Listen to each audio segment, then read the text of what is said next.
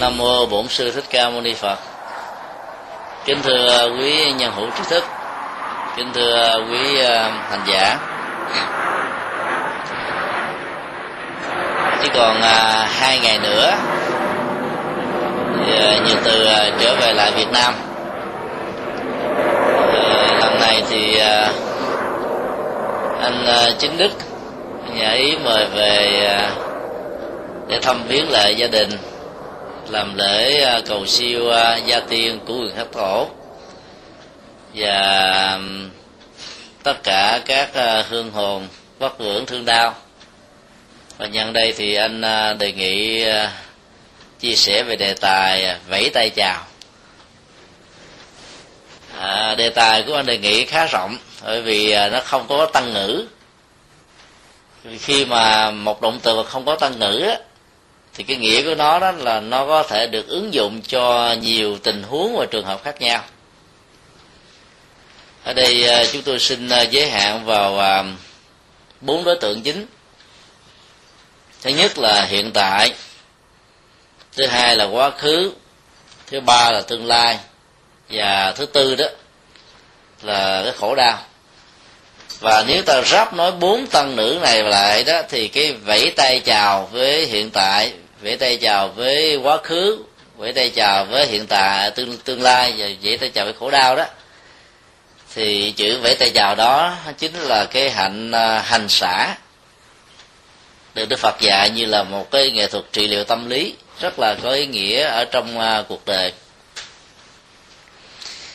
Trước nhất là vấn đề vẫy tay chào với hiện tại. Thì ta thấy cái ý tưởng nó nằm ở chỗ đó là khi mà mình à, đang phải đối diện với à, cái sự chia ly. À, vốn diễn ra trước mắt hoặc là một cái tương lai rất là gần được xem như là cái trước mắt. Thì cái sự vẽ tay chào đó đó nó như là một cái nỗi niềm mà rất là lưu luyến cho cả hai bên. Nếu à, hai bên đối tác đó có một cái mối quan hệ à, rất là thân mật gần gũi, tạo ra cái ờ, sự tin tưởng và thông qua đó đó, cái niềm vui của hai bên được ờ, hiện hữu một cách rất là tương đối nào đó. Thì ờ, sự vẫy tay chào với cái hiện tại đó đó, nó thể hiện tất cả những cái tình cảm chân thật nhất, lưu luyến nhất, có giá trị nhất và dành cho nhau. Có lẽ là à, cái duyên biết ờ, gia đình của anh chính đức thì ờ, cũng mới gần đây thôi. Chỉ trước phật đản năm 2008 à, thông qua gia đình của long và cô linh chi. Nhưng uh, sự hỗ trợ của anh nó cho các phật sự và nhật từ đang theo đuổi đó tương đối là tốt. À, có một cái triển vọng à, rất là à, có giá trị cho việc à, tu học ở tại một cái đạo tràng mới và sẽ xây dựng ở tại à, tỉnh à, bà rịa vũng tàu. Thì à, theo tinh thần Phật dạy đó, cái hiện tại là một cái mối tương quan đa chiều. Nó luôn luôn vận hành, không có điểm dừng. Cái tương lai sẽ dần dần trở thành hiện tại. Rồi cái hiện tại đó đó sẽ trở thành là quá khứ cứ như thế cái tiến trình vô thường nó tiếp nối qua ba chiều của thời gian. Dầu à, con người à, hữu thể ở trong đó đó có thừa nhận có muốn hay không đó, thì cái việc diễn ra nó phải tất yếu là như thế. Do đó à, sau một cái thời gian đi chia sẻ các bài pháp thoại ở những nơi hữu duyên tại Hoa Kỳ lần thứ tư này thì cái chuyến đi này đó là cái chuyến đi ngắn nhất và tạo ngộ là cái chuyến mà nó có một vài cái à, phong ba bảo táp. À, cũng không đáng để mà bận tâm nhiều. Nó ngắn là vì à, sau à, đại lễ Phật đản ấy, chúng tôi bận à, chia sẻ pháp thoại ba tuần lễ tại chín tỉnh miền Bắc và sau đó một tuần ở tại Bình Định. Thời gian còn lại chỉ còn một một tháng rưỡi. Và cuối tháng 8 này thì phải trở về để làm à, lễ dỗ của hòa thượng bổn sư mặc dầu à, thời gian à, ngắn hơn à, ba lần trước, nhưng những buổi và số lượng pháp thoại chia sẻ đó, thì nó cũng được 28 bài. Thì đó cho thấy là cái tấm lòng của rất nhiều ngôi chùa và tăng ni phật tử tại đây đó, dành cho một cái ưu ái đối với việt từ đó là cho mình cảm thấy rất là quan hỷ và cảm động có nhiều lúc là nhiều chùa nhận à, nhiều cú điện thoại. Trước buổi giảng khoảng một hai buổi thôi. À, hâm dọa đồ biểu tình làm cho các chùa đó hơi phải suy nghĩ lại. Và rất là hay trong à, những ngôi chùa được à, gọi điện thoại để thăm viếng thì hầu như không có ngôi chùa nào đã thay đổi quan điểm của mình. Các cái buổi pháp thoại vẫn được tổ chức diễn ra cũng không ai đến phá phách chống đối. Như vậy là cái sự chống đối đó nó chỉ diễn ra ở trên à, phạm vi của à, một vài trang web mà phần lớn là miễn phí. Và trong một số các diễn đàn á, nếu ta truy nguyên ra đó thì những người nắm chủ các diễn đàn này đó đều có gốc gác của thi chúa giáo. Do đó cái bố chốt của sự chống đối đó nó không phải là nằm một con người hay là nhiều con người đối với một con người mà nó nằm ở chỗ đó là các cái sự kiện Phật giáo đang diễn ra xung quanh ta trong à, vòng à, mấy tháng trở lại đây đó, gây một cái ảnh hưởng rất lớn ở trong à, đời sống cộng đồng của người Việt Nam ở trong nước và ở nước ngoài. Và nhiều người theo Thiên Chúa giáo cực đoan đó, không chấp nhận và không muốn có điều đó xảy ra. Cho nên gắn ghép với sự kiện Phật đảng Liên Hợp Quốc, vốn do Liên Hợp Quốc chủ sướng, được Liên Hợp Quốc kêu gọi và thực hiện trong vòng mấy năm qua đó, trở thành như là một cái quan điểm cá nhân của chính phủ Việt Nam. Cái cái cái ngộ nhận này đó là nó có dụng ý là để làm cho rất nhiều người đánh giá nó đó như là một cái con cờ hay là một chiêu bài của một cái gì đó mà trên thực tế nó không phải. Nó vượt lên trên hoàn toàn. Bởi vì à, liên hợp quốc có cái nhìn riêng của mình. Tô vinh ba sự kiện quan trọng ở trong à, cuộc đời của đức phật là đản sinh thành đạo và dẫn niết bàn là lễ hội văn hóa tôn giáo thế giới. Hẳn không phải là muốn làm hài lòng phật giáo bởi vì trong liên hiệp quốc có ai à, đại diện trong đó là phật tử đâu. Ta thấy rất rõ hầu như là những người theo thiên chúa theo tinh lành theo uh, hồi giáo hoặc là các tôn giáo khác mà người ta vẫn thừa nhận bởi vì những cái giá trị tâm linh văn hóa mà đức phật đã um, hiến tặng cho nhân loại đó. Nó có khả năng để giải quyết các vấn nạn toàn cầu mà trong uh, rất nhiều uh, thập niên qua, liên hợp quốc đã thầm lặng sử dụng chúng. Và bắt đầu từ uh, ngày 2000 thông qua cái lễ tưởng niệm lần đầu tiên tại trụ sở của liên hợp quốc ở new york. Và đồng lúc đó, tại các trụ sở liên hợp quốc khu vực, tưởng niệm ba sự kiện trọng đại của đức phật thông qua cái văn kiện được ký vào ngày 15 tháng 12 năm 1999 là hãy tôn vinh các giá trị tâm linh, văn hóa, hòa bình bình đẳng, đạo đức mà đức phật đã mang lại cho cuộc đời. Thì cái từ đó cho đến bây giờ thì liên hợp quốc tổ chức được chín lần. Trong khi đó đó, cái hưởng ứng của um, đại hội phật giáo thế giới chỉ mới được diễn ra từ năm 1000 eh, từ năm 2004 tức là sau lời kêu gọi của liên hợp quốc đến mấy năm liên hợp quốc làm được chín lần cộng đồng phật giáo thế giới làm được mới có năm lần. Và lần đầu tiên tại việt nam đã gặp phải nhiều cái ờ, trở ngại là vì ta nghĩ rằng đó là cái sự sắp xếp của chính phủ việt nam. Thực ra đây là cái quyết định của liên hợp quốc. Và chính phủ việt nam á, cho phép đăng cai. Không có nghĩa là chính phủ việt nam là chủ sĩ về vấn đề tổ chức nội dung chương trình sinh hoạt vì trong hiến chương của à, à đại lễ phật đại liên quốc á, ghi rất rõ toàn bộ nhân sự nội dung sinh hoạt và các phương diện của đại lễ phật đản liên hợp quốc bao gồm phương diện tâm linh phương diện nghiên cứu học thuật phương diện văn hóa và phương diện tín ngưỡng đó, là không để cho bất cứ một quốc gia nào can thiệp vào. Thì từ đó nó gặp những à, cái à, trở ngại thôi. Và bản chất của trở ngại chúng ta đã hiểu. Cho nên rất nhiều tăng ni và các chùa đó đã vẫn tiếp tục mặc dầu à, biết rằng là có thể có những sự chống đối liên hệ ảnh hưởng làm mà à, trở ngại một số các vị phật sự nhưng à, các vị vẫn thương tưởng giúp đỡ tạo điều kiện để cho các pháp thoại được diễn ra. Và cho đến ngày hôm nay đó kể từ khi những cái thông cáo của 43 hội đoàn thực ra là 43 người nhân danh 43 hội đoàn ở vùng Washington DC thì chưa từng có một người nào đến biểu tình. À, đó là một cái điều mà ta thấy rằng là cái à, việc mà gán ghép á nó có những cái chủ ý à, tiêu cực đó vẫn bị rất nhiều quần chúng ta nhận dạng ra. Cho nên kết quả là người ta không hưởng ứng. Dù sao đi nữa thì à, những cái chuyện đó nó bây giờ nó cũng đã trở thành quá khứ của mấy ngày trước, của hai tuần trước, của ba tuần trước. Như vậy là khi mà mình à, thực tập cái con đường à, tâm linh phật dạy là vẫy tay chào với à, hiện tại đó. Thì chúng ta thấy là cái đó là một cái nghệ thuật để mà mình là giải phóng những cái ức chế tâm lý và những cái gút tâm lý nó có thể có đối với những việc diễn ra với bản thân mình, với người thân, với người thương của mình cơ trong số đó thì có người à, gửi những cái lời à, à, sách lệ khích tấn an ủi. Và cũng có nhiều người á, ủng hộ nhưng cũng không hề có bất cứ một cái à, cú điện thoại hay là gửi email vì họ biết rất rõ rằng là tất cả những điều đó nó không gây trở ngại cho ai. Cho nên là bản thân của từ mọi người đó có thể vượt qua được cái à, trở ngại của hiện tại bằng cách là vẫy tay chào với nó đưa cái sự kiện này ra đó để mang tính thật sự cho vui.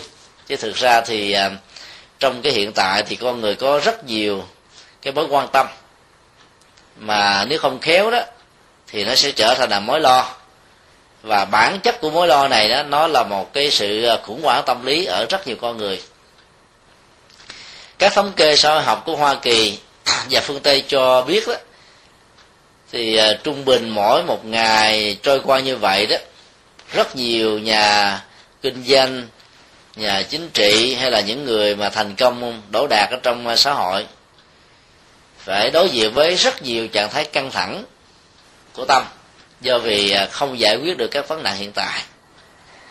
Thì hầu như con người có khuynh hướng là mình à, mình mình biến cái hiện tại của ngày à, buổi sáng trở thành cái mối quan ngại của cái hiện tại buổi chiều và ta thường nhập cản cái cái hiện tại của trong vòng à, mấy giờ qua làm cho à, những người thân thương của chúng ta đó cũng bị dính lây truyền theo cái mối quan ngại đó.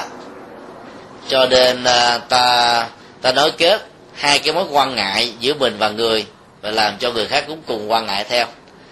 Thì theo tinh thần Phật dạy thì à, cái đó là cái cách mà mình à, đang mang cái lửa phiền não ở hiện tại từ ta sang người khác. Cái cách thức để mà mình à, dễ tay chào với hiện tại là làm sao cho các giác quan tiếp xúc với các đối tượng trần cảnh của nó đó. Đừng để cho uh, hai cái phản ứng thuận và nghịch nó xuất hiện. Cái cái cái khuynh hướng tâm lý này thì uh, nó là một sự uh, huấn luyện có nghệ thuật. Tại thường uh, đối với những chuyện ta hài lòng hợp ý đó cái phản ứng thông thường là nó kéo theo sự liên minh và khi liên minh đó nó đồng nghĩa với cái sự tham ái, ở một mức độ vi tế hay là một mức độ cụ thể. Và kết quả là đó, chạy theo sự đồng tình nhiều đó thì lòng tham nổi dậy. Có cái đồng tình về cái tốt thì lòng tham tốt đó là một nhu cầu không thể thiếu. Có cái là một cái đồng tình về cái chuyện tiêu cực thì lòng tham đó là cái vị kỷ ảnh hưởng tiêu cực cho xã hội. Thì vậy là chạy theo lòng tham và dướng vào lòng tham tiêu cực đó là đối tượng cần phải được chuyển hóa và vẫy tay chào còn trong trường hợp có những điều mà ta không đồng tình đó, thì à, thái độ bất liên minh nó diễn ra. Và bất liên minh đó, nó sẽ à, tạo ra một cái phản ứng à, không hài lòng. Và nó là một cái mặt trái của lộc sân và nặng nhất của đó đó là tính loại trừ. Và mình không muốn cái đối tượng mà mình ghét mình không muốn ưa không thích đó, là tồn tại là ảnh hưởng là có giá trị được người ta thừa nhận vân vân. Thì như vậy là hai cái phản ứng thuận và nghịch dẫn đến hai thái độ tâm lý là lòng tham hoặc là lòng sân. Và do đó đó, bám díu vào đó, nó đều dẫn đến một cái tình trạng là trở ngại. Như vậy là vẫy tay chào với hiện tại không có nghĩa là ta buông hết tính trách nhiệm đang đang có mặt. Với tư cách của mình là một thành viên ở trong gia đình, khi là cha, khi là mẹ, khi là vợ, khi là chồng, khi là con cái, khi là anh em hay là khi ờ, là người thân trong các mối quan hệ với tình làng nghĩa sớm xã hội cộng đồng nói chung. Mà ta vẫn là người rất là vững ở trong các mối quan hệ đó theo ờ, tinh thần đức phật dạy trong kinh ờ, thiện sinh. Mỗi một mối quan hệ là có năm cái um, quy chuẩn đạo đức để uh, ta nối kết và làm cho xã hội được an vui và hạnh phúc. Nhưng khi ta làm xong rồi đó thì cái tinh thần của một hành giả phật giáo là xem cái chuyện đó, đó như cái cơn gió vừa thổi qua thôi không à, để cho mình quá bận tâm. Bởi vì sự quá bận tâm như thế nó sẽ đốt cháy cái năng lượng vốn có hiện tại và cuối cùng đó, ta trở thành như cái người à, hoài cổ về quá khứ rồi mà vốn đó, nó đã trải qua hiện tại và không còn nữa với mình. Do đó à, cố gắng làm sao à, ứng xử nó theo tinh thần của kinh tương ưng. Đó là thấy nghe, nghĩ, biết. Chỉ đơn thuần là sự thấy, chỉ đơn thuần là sự nghe, chỉ đơn thuần là sự ngửi và chỉ đơn thuần là sự biết. Và thực tập được như vậy đó thì à, cái việc mà vẫy tay chào với những cái trở ngại, với những chướng duyên của hiện tại đó, nó không làm cho chúng ta có khuynh hướng tâm lý là cường điệu quá về nỗi đau. Vốn có thể diễn ra với mình và những người thân nói chung. Khi mình không có cái tâm lý cường điệu quá đó thì à, cái chuyện ờ, đôi lúc nó tày trời diễn ra với mình, mà mình vẫn xem như là lửa thứ vàng và rất là cỏn con thôi. Cho nên ờ, trong cuộc đời, giả sử có gặp phải cả trăm lần, nghìn lần, vạn lần, những cái trở ngại như thế ở ngay cái mấu chốt hiện tại đó, thì con người vẫn có thể xử lý nó một cách rất là thoải mái mà không bị những cái chứng bệnh như là stroke hay là những cái chứng bệnh ờ, dẫn đến tim mạch. Sau này có thể nặng nhất của đó là bị bán thân bất tội vân vân là nhờ ta xử lý một cách khôn ngoan. Hiện tại là vẫy tay chào với những cái à, không cần thiết để phải lưu giữ. Vẫy tay chào với à, quá khứ thì nó lại rõ ràng hơn là bởi vì à, cứ mỗi tích tắc trôi qua của hiện tại đó, thì hiện tại đó trở thành là quá khứ. Vì cái quá khứ nó nó để lại một cái ấn tượng, hoặc là tốt hoặc là xấu. Đối với các ấn tượng tốt đó thì à, nó tạo cho chúng ta những cái niềm vui về những chuyện à, không còn nữa. Đối với những ấn tượng xấu đó, nó để lại một cái vết hằn tâm lý mà khó có thể vượt qua và cũng khó khó quên lắm.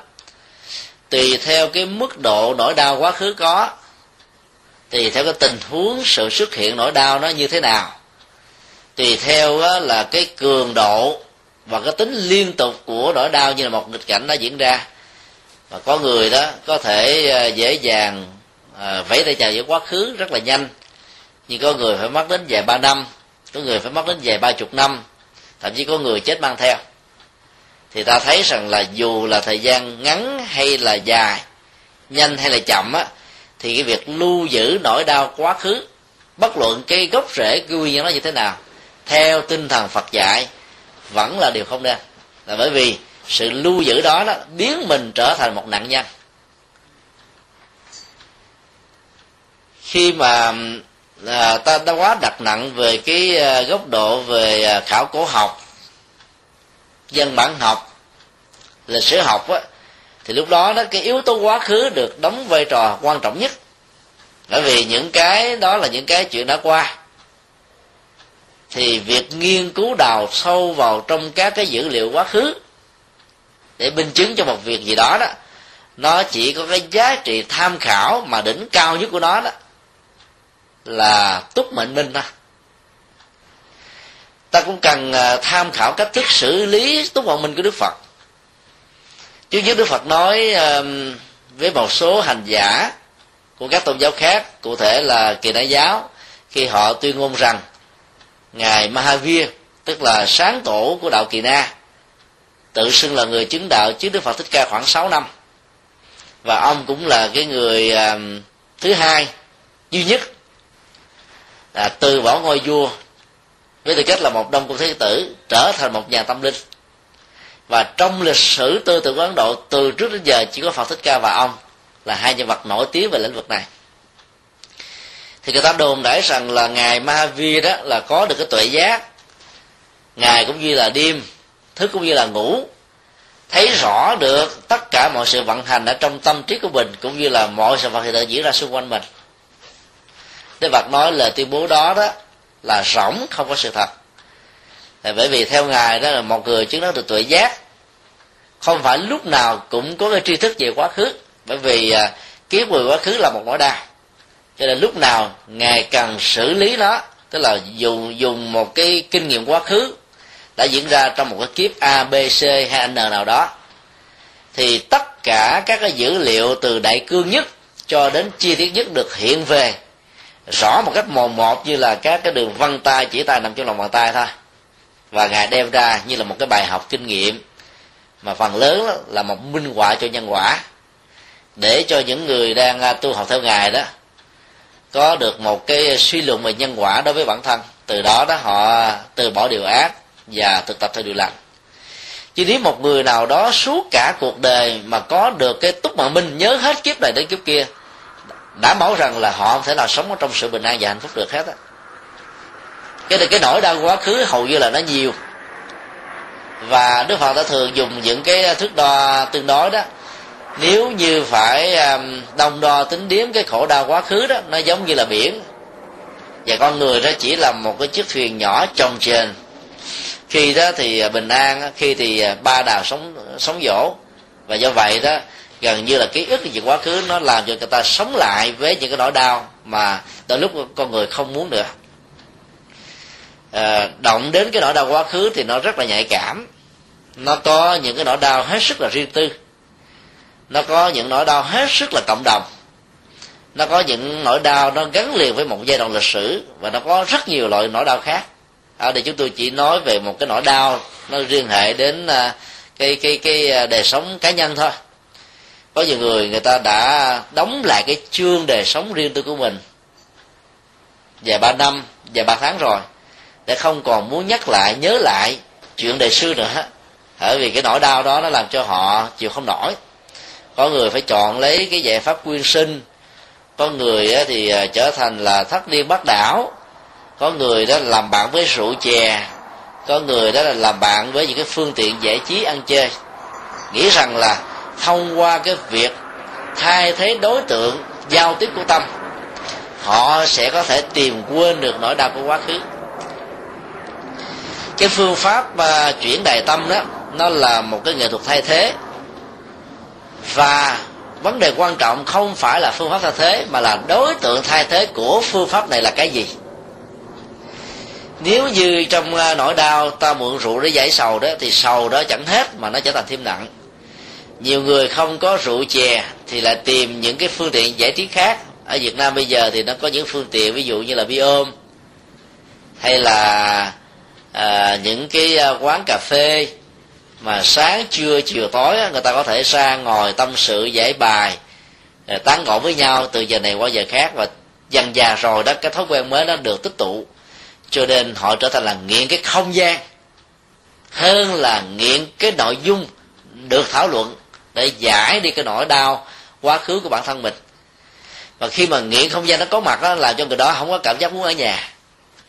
Ví dụ như nhà việt nam nó bề ngang nó chỉ có khoảng là từ 3 cho đến 4 mét thôi. Chiều dài 10 mét đó là quý báu và phước lắm. Như vậy thì trung bình chỉ có mấy chục mét vuông mà ở đến là bảy, tám thành viên, ba, bốn thế hệ. Do đó đó, có mặt mà có quá nhiều cái vấn nạn về cái khổ đau quá khứ của từng con người đó thì không trong lúc mà tiếp xúc lẫn nhau đó thì à, cái sự căng thẳng trong các mối quan hệ nó chỉ có đó. Cho nên ta có khuynh hướng là rời khỏi cái căn nhà của mình đi để tạo ra một cái sự thông thoáng thoải mái. Và dần dà rồi họ nghiền cái không gian của cái nơi mà có có mặt.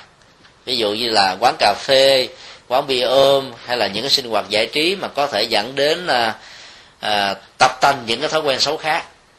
Và dần già đó cái sự thay thế này nó được xem là thay thế thiếu nghệ thuật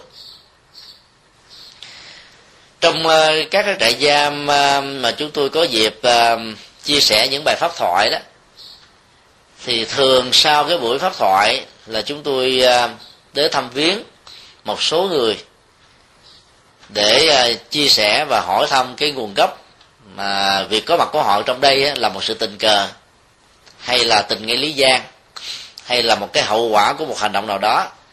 Thì trong số đó nó có những người đó là gia đình quá nghèo, hoàn cảnh khó khăn. Và ngày hôm đó đó, chị phụ nữ này là 55 tuổi à, là bán ế hoàn toàn. Về đến à, đầu nhà thì à, thấy một người làng sớm mắng nhiếc nặng lề vào người mẹ ruột của mình. Bất nhẫn quá, chịu khuyên và dẫn mẹ vào trong nhà. Sau đó nói nhỏ nhẹ với người làng sớm nên tôn trọng đừng có nên mắng chửi người lớn tuổi có gì chúng ta ngồi nói chuyện với nhau. Thì cái người làng sớm đó lại kiếm chuyện thêm. Mắng giết nặng lời cô này lúc đầu kiềm chế được nhưng mà cả ngày hôm nay đó hầu như là không mua bán được. Mà cả luôn mấy tháng vừa qua cái quá khứ của cái việc bán ế đó nó, nó trở thành một cái nỗi ám ảnh. Và cái sự căng thẳng tâm lý đó làm cho cô phải đối diện với cái việc à, cơm áo gạo tiền. Mỏi mệt quá cho nên à, hai bên đã ẩu đả với nhau. Và bên kia tấn công trước, chị phản ứng tự vệ. Không còn cách nào khác là sử dụng con dao có sẵn. Kết quả là cái người làm làng sớm sai lầm kia đó đã phải à, liệt khỏi đề rồi à, chị bị tuyên án tử hình là hai chục năm. Khi vào trại giam thì chị mới cảm thấy rất là ân hận, bởi vì à, chị sống với cái quá khứ rằng là tôi là một người lương thiện. Tại sao tôi phải ra nông nổi như thế này? Chỉ có một cái phút ờ, ức chế tâm lý về những cái thất bại trong quá khứ, trong suốt cả hơn một tháng bán ế thôi. Nó làm cho cái cái sức chịu đựng nó ngày càng mòn mỏi và cái lòng à, cao có khó chịu đó dễ dàng phát sinh. Rồi chị mới nghĩ thương cái người mẹ vì cái hành động à, quá dội dã và thiếu sự kiểm soát tâm của mình mà bây giờ mẹ và con phải ly cấp. Thứ hai nữa là không có người chăm sóc bởi vì ai nuôi cho bà? Thì bây giờ là chị phải nhờ là chính quyền địa phương đó bán đi một số vật dụng để lấy cái số tiền đó giao cho cái người à, à, xã trưởng. Để người xã trưởng đó mỗi ngày đó là trả tiền cho người ta nấu thuê nấu mướn đem tới sáng trưa và chiều cho bà cụ trên 80 tuổi ăn. Thì chúng ta thấy là cái cái gốc rễ của cái nỗi đau này đó, mặc dù nó diễn ra hiện tại, nhưng mà nó có một cái tác nhân xấu của quá khứ. Hay nói cái là có cái tác nhân không khéo xử lý về nỗi đau của quá khứ, và nỗi đau quá khứ đó là suốt một tháng trời bán ế. Do đó ta thấy là cái việc mà vẫy tay chào với nỗi đau quá khứ đó, nó là một cái sự rất là cần thiết. Bằng không đó nó trở thành một nỗi ám ảnh, dày vò và thương tổn con người từ nhiều cái à, cách thức rất là khác nhau.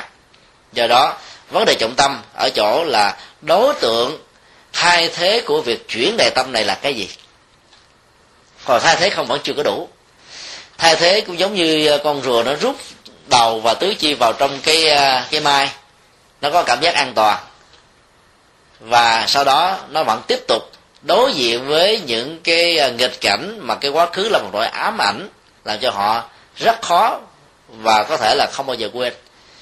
Cho nên việc chuyển đề tâm đó là thay đổi cái đối tượng của tâm về phương diện thấy, nghe, ngửi, biết, làm sao đó cho tâm của mình ngày càng trở nên hăng quang nhẹ nhàng, thư thái và bình an. Thì cái việc chuyển đề tâm này nó mới có một cái giá trị trị liệu lâu dài còn có một số người mượn rượu để giải sầu. Thì cái sầu nó thêm gấp hai gấp ba rồi còn dướng thêm vào những cái chứng bệnh bia ôm đó, gần như là tiêu luôn cả cuộc đời. Tán gia bãi sản rồi ờ, hầu như á, là cái đời sống nó nó trở thành rất là thiển cận. Cái gì là trước mắt thôi và đánh mất cái năng lượng phấn đấu ở hiện tại. Do đó đó trở về chạy về chạy theo hoặc là bị dướng díu vào trong cái, những cái uh, ký ức hay là những cái vết hằn khổ đau trong quá khứ của bản thân đó nó làm cho con người hầu như là muốn chạy trốn hiện tại. Cái sức chịu đựng á kém. Và có một số người có bản lĩnh hơn à, có hiểu biết hơn thì á, họ trở thành là một người an phận thủ thường hầu như là không muốn làm gì nữa đó. Mỗi gì mỗi khi nhớ lại những cái nỗ lực trong quá khứ đó gần như là mình phải đối đầu quá nhiều chuyện đi căng thẳng quá mỏi mệt quá mà bây giờ tuổi mình bắt đầu nó ờ, ở 50 trở lên rồi đó thì cái năng lực chịu đựng để mà giải quyết các vấn nạn đó hầu như nó giảm hơn là so với 10 năm trước 20 năm trước. Cho nên là có một số người mặc dù không chạy theo những cái thói quen những cơn nghiện về không gian của thói quen mới nhưng lại trở thành là một con người muốn rũ bỏ hết. Cái rũ bỏ vẫy tay chào đó, đó ta phải hiểu là nó là một cái cái phản tiêu cực. Còn học thuyết tinh tấn là một trong uh, sáu cái năng lực uh, giúp con người hoàn thiện về con đường tâm linh được gọi là sáu ba la mật đó. Nó không cho phép mình và nó không khích lệ mình phải ngừng. Và mình phải đi tới làm hoài làm mãi tu hoài tu mãi tập hoài tập mãi. Cho đến lúc nào ta không còn cái gì để phấn đấu để tập sự để chuyển hóa thì thôi. Và cái đó nói theo ngôn ngữ uh, kinh điển phật giáo đạt đến cái trình độ vô học á về phương diện tâm linh thì lúc đó, đó ta mới tạm an tâm. Còn cho đến lúc nào chưa đạt được trình độ đó thì sự tấn tu và nỗ lực ở trong các phương diện chân chính của xã hội cũng không được ngừng nghỉ. Áp dụng cái cách này đó thì ta thấy là người sống ở trong ờ, xã hội phương tây đó à, muốn quên đi quá khứ của mình với những cái nỗi đau như những bất hạnh đó thì không còn cái gì khác là làm sao để cho tâm của mình đó nó bận rộn vào những cái có giá trị ở hiện tại ra. Và đây là một nghệ thuật thay thế chuyển đại tâm tương đối là hữu dụng mà có kết quả cao. Một người lớn tuổi đó rất là sợ nỗi cô đơn mà trong xã hội hoa kỳ và nhiều nước phương tây nổi tiếng đó, về kinh tế đó thì hầu như đó là ở tuổi về già đó là con cái không có cái cơ hội và cũng không có cái cái thói quen văn hóa là chăm sóc cha mẹ của mình. Người là có hiếu thì thường dẫn cha mẹ mà vào các cái trại dưỡng lão mỗi tháng đi thăm viếng một vài lần. Là thấy ấn tượng lắm rồi. Bởi vì trong cái nền văn hóa này đó người ta không được khích lệ và cũng không xem thấy là cái việc mà không nuôi dưỡng cha mẹ mình giao có trách nhiệm nuôi dưỡng và hiếu kính đó đó cho cái công việc an sinh xã hội là xấu.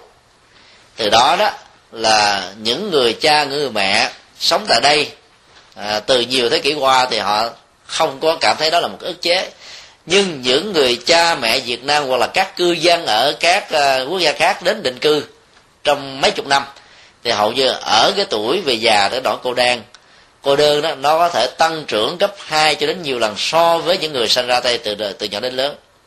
Dù là di cư hay là định cư tại đây, thì ta thấy là cái tuổi già đó vẫn phải đối diện với nỗi rất là cô đơn. Và do vậy đó, tìm cái đối tượng chuyển hóa đại tâm năng động tích cực á, thì cái nỗi đau quá khứ nó có thể được vượt qua một cách rất là dễ dàng. Ta có những cái sinh hoạt hội đoàn có những cái sinh hoạt tôn giáo có những cái sinh hoạt à, đồng hương có những sinh hoạt đồng nghề nghiệp. Thì hầu như là mỗi một cái loại hình và tổ chức sinh hoạt nó có những cái hoạt động khác nhau để giúp cho các thành viên đó có thể quên đi cái tuổi già quên đi cái nỗi đau khi mà tâm mình đã bận rộn vào một việc gì đó ở hiện tại đó thì cái quá khứ nó sẽ được trôi qua thôi. Đó là một nghệ thuật. Cho nên chỉ cần đổi cái đối tượng tốt. Nhiều người á, là chọn con đường à, tâm linh à, trong đạo phật ở tuổi về già. Chúng tôi cho rằng đó là một sự lựa chọn rất khôn ngoan có ý nghĩa để chúng ta có thể làm mới cuộc đời. Và ở tuổi về già chẳng những không có cảm giác buồn chán cô đơn mà ngược lại có những niềm vui nội tại với một sự tấn tu đó tốt hơn rất là nhiều so với những cái thời kỳ mà thành công nhất ở trong thời trai tráng hay là thời thanh xuân của chúng ta.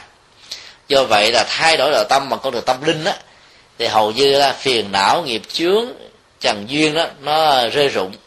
Và các cái thói quen quá khứ đó, nó sẽ được thay đổi một cách là đến nơi đến chốt do việc thực tập này đó, nó có cái giá trị à, trị liệu khá tốt.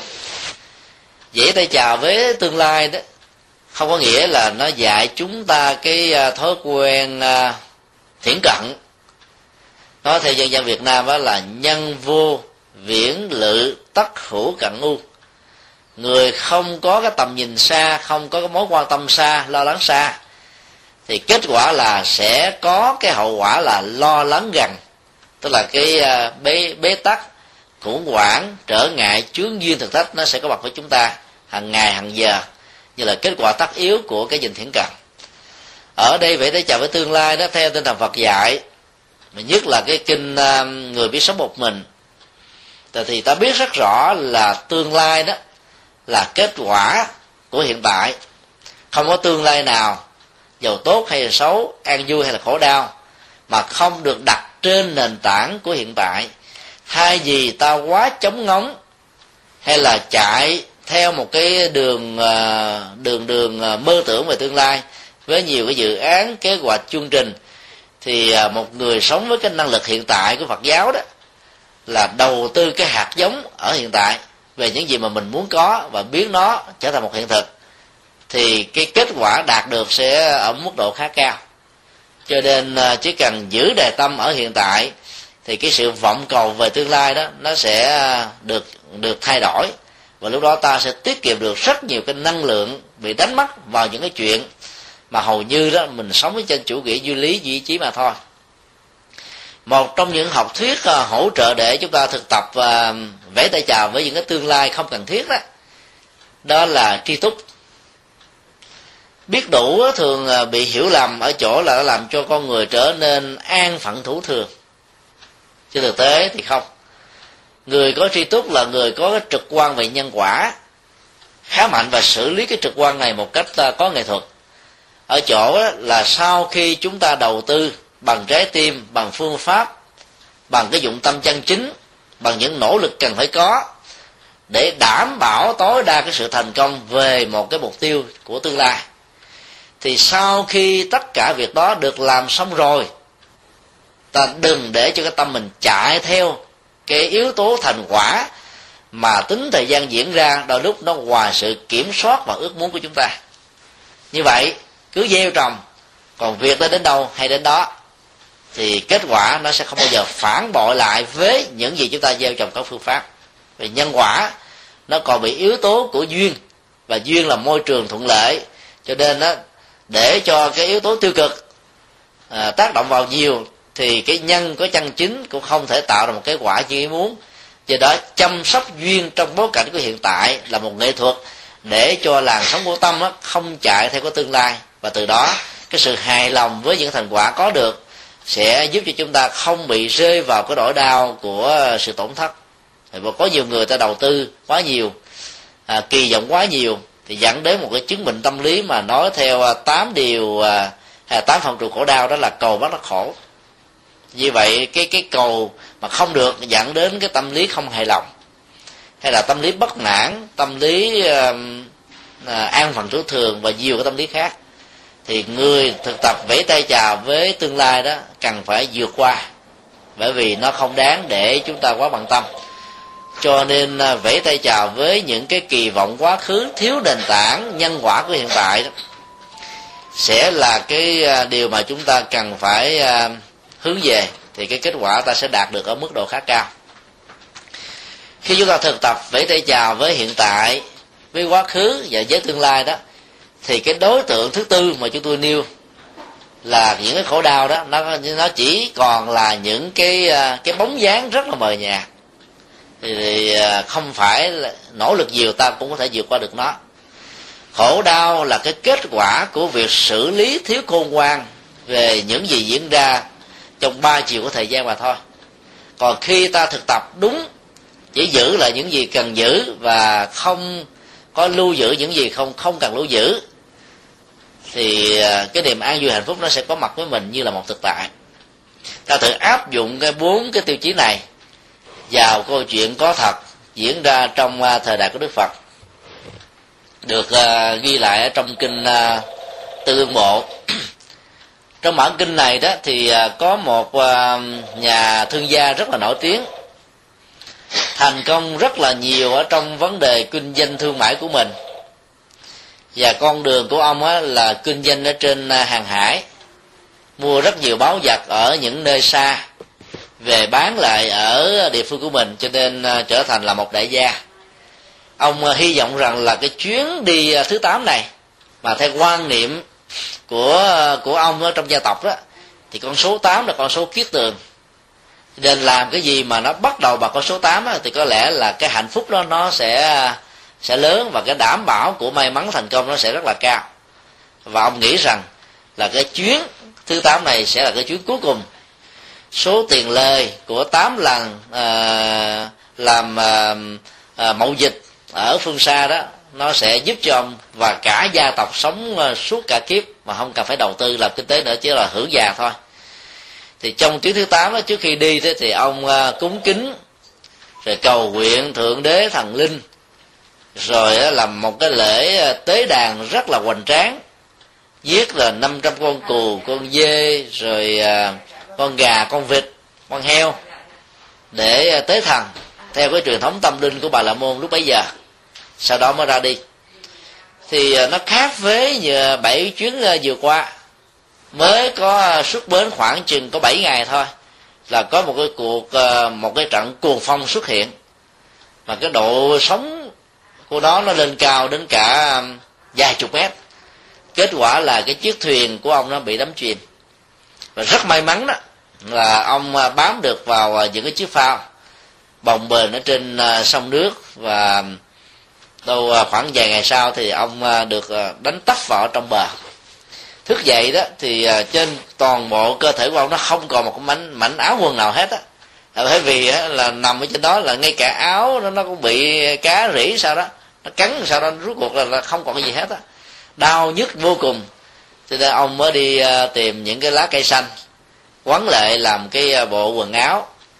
Và ông đi đi xin ăn vì à, ông lạc vào một cái nơi mà ông không hề biết. Và người ta cũng không biết là ông từ đâu đến. À, vì một cái nơi quá xa đi. Ừ, ông trở thành là một người hành khách bất đắc dĩ. Khi làm người hành khách như vậy đó thì à, nhiều người mới nghĩ rằng là ông này chứng thánh. Là sống một cách giản đơn đến độ là không cần áo quần để mặc. Cho cái đó là ông bị mất hết trơn tất cả.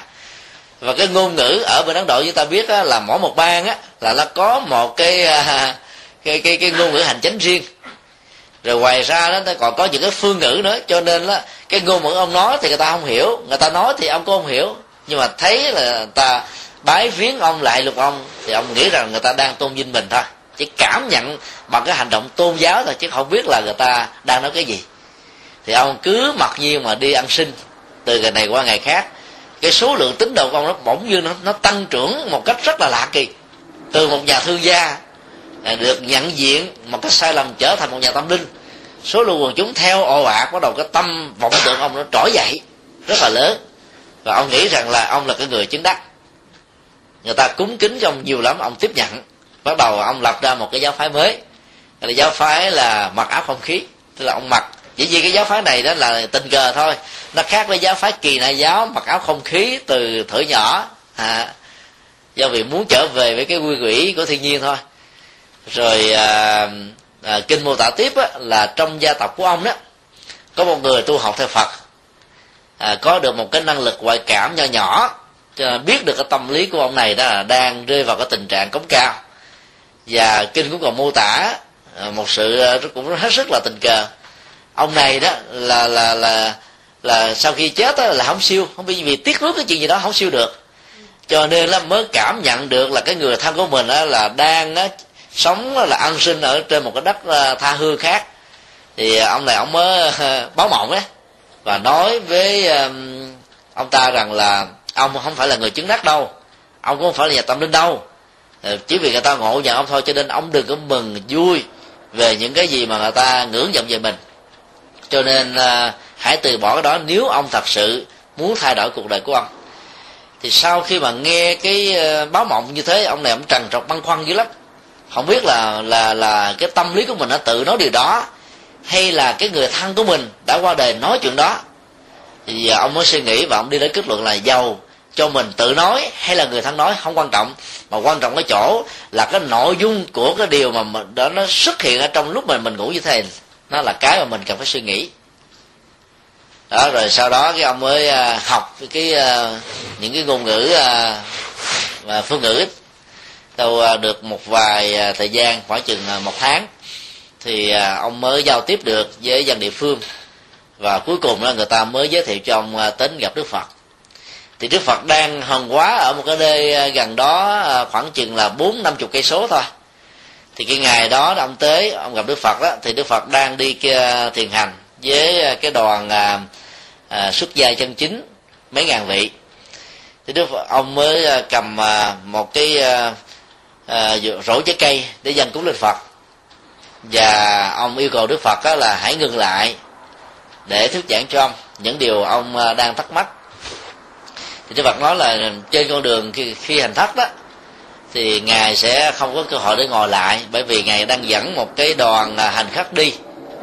Do đó nó chờ đến khoảng 11 giờ trưa đó thì hãy đến cái ờ, cái cái khu thành ờ, gần đó để ờ, nghe đức phật thuyết pháp thôi rồi còn có thắc mắc gì đó thì hỏi sao còn bây giờ ngài đang đi mà dừng lại thì nó làm ảnh hưởng luôn cả cái cái văn hóa hành khách này. Như là một cái cơ hội để mà chứng minh về sự an lạc giải thoát thông qua từng bước chân đi à, của mình ở trên cuộc đời. Và đây là một cái nghệ thuật để gieo duyên cho quần chúng để à, à, hiến cúng phẩm vật. Ông mới chặn đức phật thêm một lần nữa ông nói là nếu mà ngài không thuyết giảng cho tôi coi chừng ngài ăn hận đấy.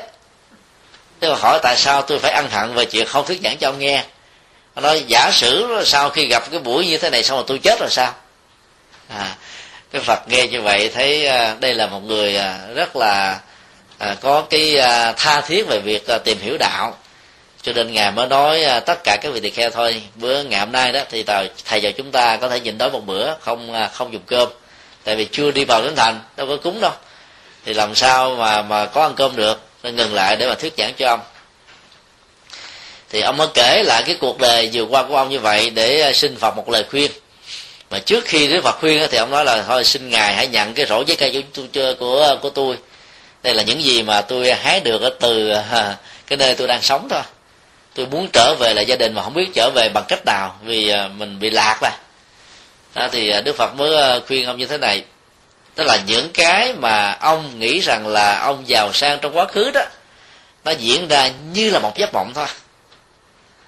Và ngay cái lúc mà con người rơi vào cái trạng thái khổ đau cùng cực nhất đó là con người dễ nhận ra chân lý nhất.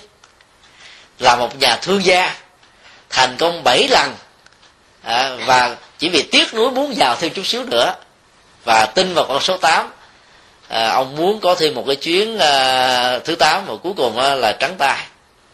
Cho nên cái nỗi đau đó nó làm cho rất nhiều người đó khó vượt qua được. Rất may mắn là ông này không không không chết trong sự tự dẫn mà ngược lại đó đã trở thành một nhà tâm linh bất đắc dĩ. Và giờ đó ông có cái cơ hội gặp được đức phật.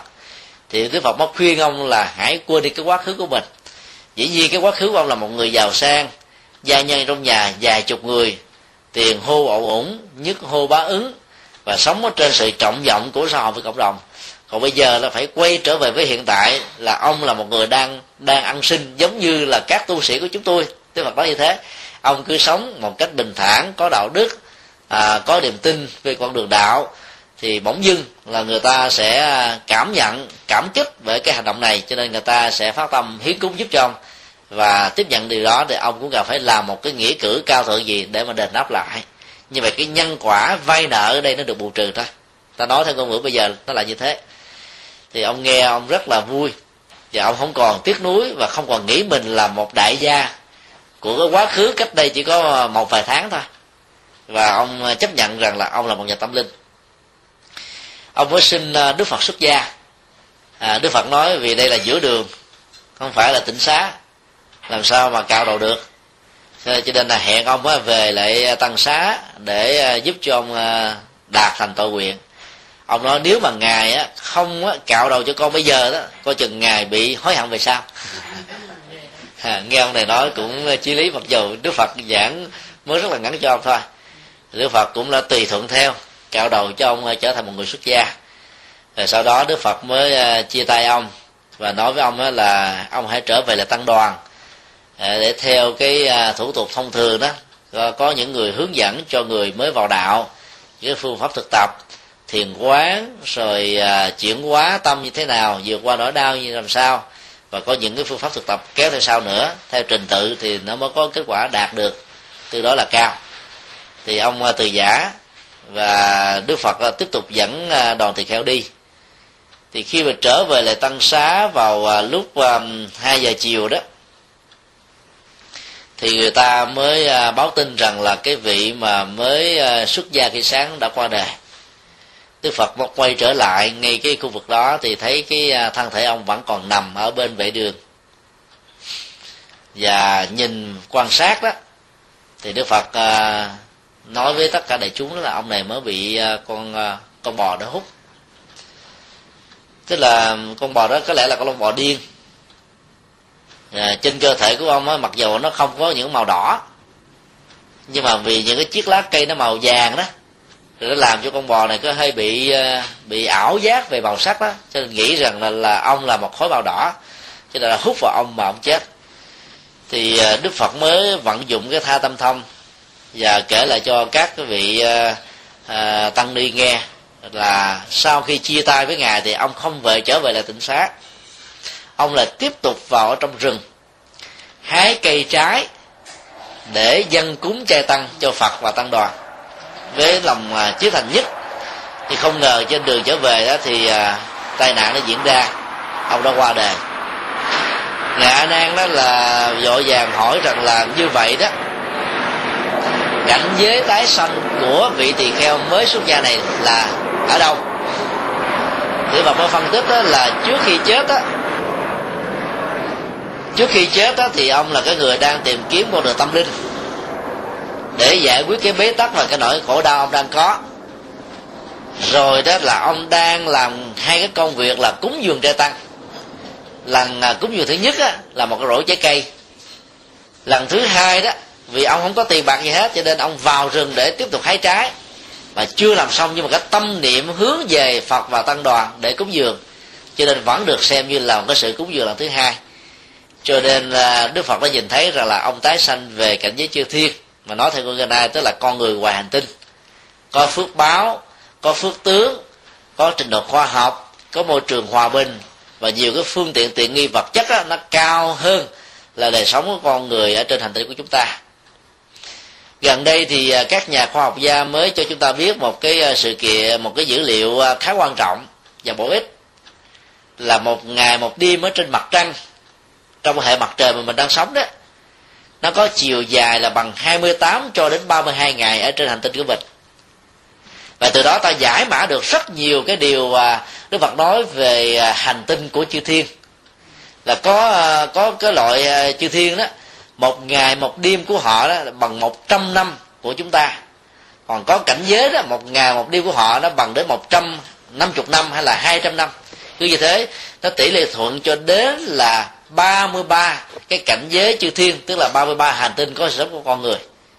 Có lẽ là ta phải mất đến uh, vài thế kỷ nữa trong tương lai còn cháu chúng ta hoặc là chúng ta tiếp tục tái sanh lại để hưởng được cái giá trị cộng nghiệp mới của các nhà khoa học khám phá sự sống ngoài cái hệ mặt trời mà mình đang có.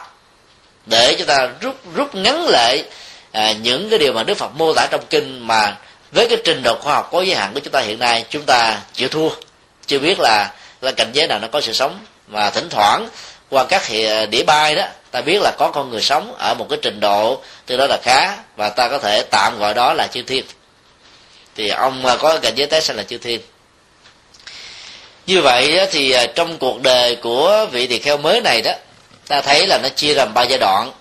Giai đoạn quá khứ, giai đoạn hiện tại, và giai đoạn trong tương lai trong cả cả ba giai đoạn đó nó được diễn ra theo hai cái quan niệm đó là hạnh phúc và khổ đau. Thì trong cái quá khứ đó là một đại thương gia thành công qua bảy lần đi à, buôn bán ở à, vùng à, biển hải ngoại.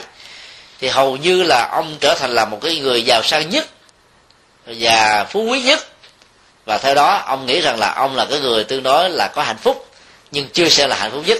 Bởi vì ông vẫn chưa thỏa mãn được những cái mà ông có cái cái này là một cái tâm lý rất là bình thường của chúng ta. Cái người là tỷ phú giàu nhất ở trên hành tinh này vẫn còn tiếp tục muốn làm thôi. Rồi những người tỷ phú sau ông hay là top ten vì vì tỷ phú vẫn tiếp tục làm nữa. Và hầu như là cái nỗ lực là muốn làm giàu đó để chứng minh mình giàu hơn. Và nó nó tạo ra một thói quen là không cho phép mình dừng hoặc là mình không dừng được vì những cái mối liên hệ kinh tế rồi những cái trách nhiệm rồi các cái hệ thống uh, luật pháp cũng như là thuế má thì gần như nó làm cho chúng ta phải theo đuổi cái đó cho đến lúc chúng ta nhắm mắt lìa đời ta. Có nhiều người đó, sau khi chết rồi họ cũng không buông nên trở thành nhà quỷ. Do đó đó là cái bản chất của hạnh phúc. Ở trong cái đời sống quá khứ với một cái ký ức bị ám ảnh bởi quá khứ thì hầu như nó làm cho chúng ta bị bị uh, chìm vào trong cái khổ đau. Hay là cái cảm giác khổ thọ nhiều hơn là bản chất thật của hạnh phúc. Cho nên đó, cái chuyến đi thứ tám làm cho ông đó gần như là mất hết hoàn toàn những cái tương đối của quá khứ. Và ông trải qua một cái nỗi khổ đau mới, đó là khổ đau của hiện tại. Suốt khoảng gần hai tháng trời mà trong thâm tâm của ông đó không hề muốn, nhưng được người ta tôn vinh mình như là một bậc thánh, cho nên ông cảm thấy hạnh phúc. Và cái hạnh phúc đó là hạnh phúc giả tạo, hạnh phúc tạm thời thôi, hạnh phúc không có thực. Như vậy là sống ở trong cái hiện tại mà ta đánh mất hiện tại đó, hoặc là ta giả dựng lên một cái hiện tại qua những cái hình ảnh mà không phải là chính mình, không phải là mình, thì cái hạnh phúc đó không phải là cái hạnh phúc nội tại. Cho nên tính điều kiện trong hạnh phúc ở cái môi trường của của hiện tại đó, nó là một thách đố của hạnh phúc đích thực. Hay nói cái khác là ai sống ở trong tính điều kiện của hạnh phúc hiện tại thì người đó không có hạnh phúc, thật sự là an lạc nội tại bên thân. Cho nên à, cái cách thức tốt nhất theo Phật dạy đó là ta làm chủ được cái thuận và cái nghịch à, thuận dần nghịch về thời gian thuận dần nghịch về hoàn cảnh thuận dần nghịch về con người giao tế thì lúc đó đó ở trong hiện tại ta cũng được hạnh phúc cũng giống như trong quá khứ ta cũng vượt qua được nó. Và trong tương lai ta tiếp tục đạt được cái này. Kể từ khi ờ, trong một giấc ngủ ông có cái cảm nhận rằng là người thân báo mộng cho biết rằng là cái con đường hạnh phúc ảo tưởng trong hiện tại mà ông đang có đó là một cái không có thật thì ông mới bắt đầu nảy sinh là một cái ý hướng là đi tìm kiếm con đường tâm linh thật. Và không muốn sống ở trên cái ảo giác tâm linh được biết bao nhiêu người à, trọng vọng mình mà trên thực tế mình không đạt không đạt được. Và rất may mắn ông gặp được đức phật. Thì khi mà gặp được đức phật đó thì à, à, những cái à, đối thoại rất là ngắn với đức phật đó đã làm cho ông à, trở thành như một nhà minh triết. Và lần này ông mới thật sự là cái người có hạnh phúc trong lúc mà ông giàu sang với bảy lần thành công ờ, trong kinh doanh đó, chưa bao giờ ông giúp đỡ cho ai.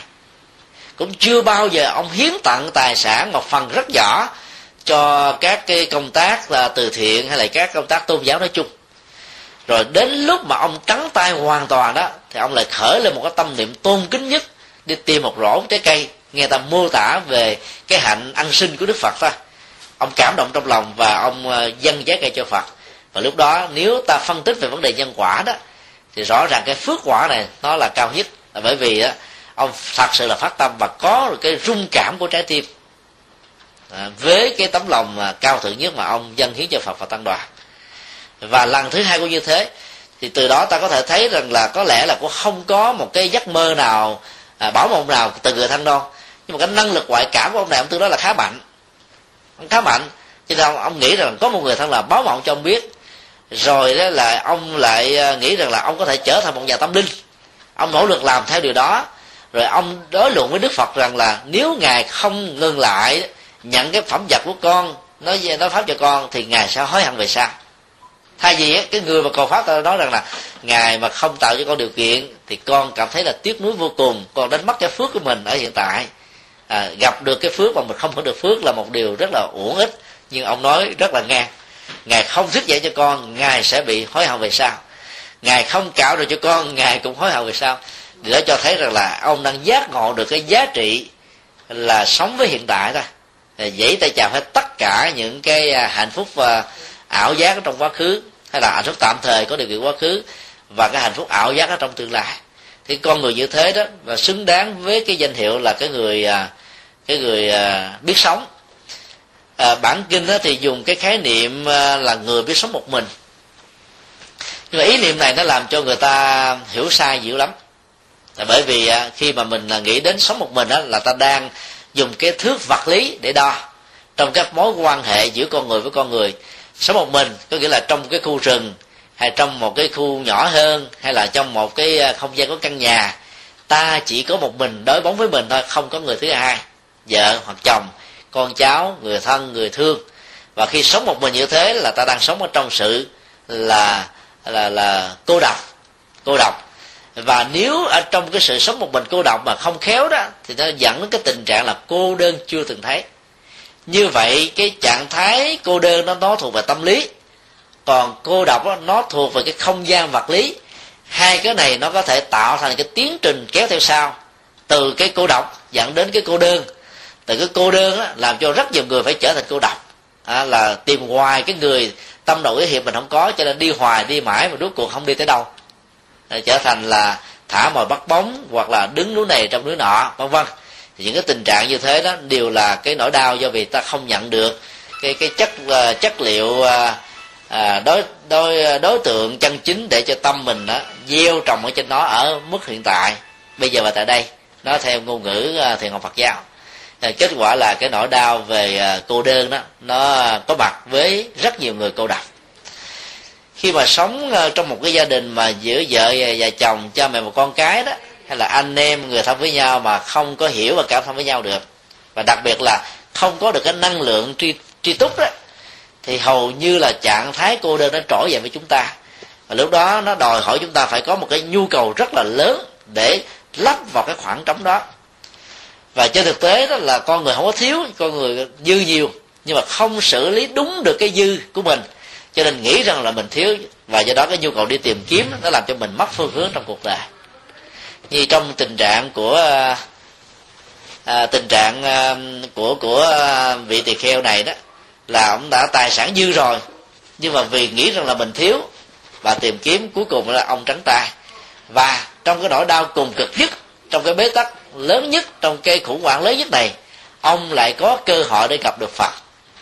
Nhưng mà rất tiếc là cái cơ hội gặp phật đó nó chưa được nửa buổi đó. Ông đã trở thành là người thiên cổ rồi.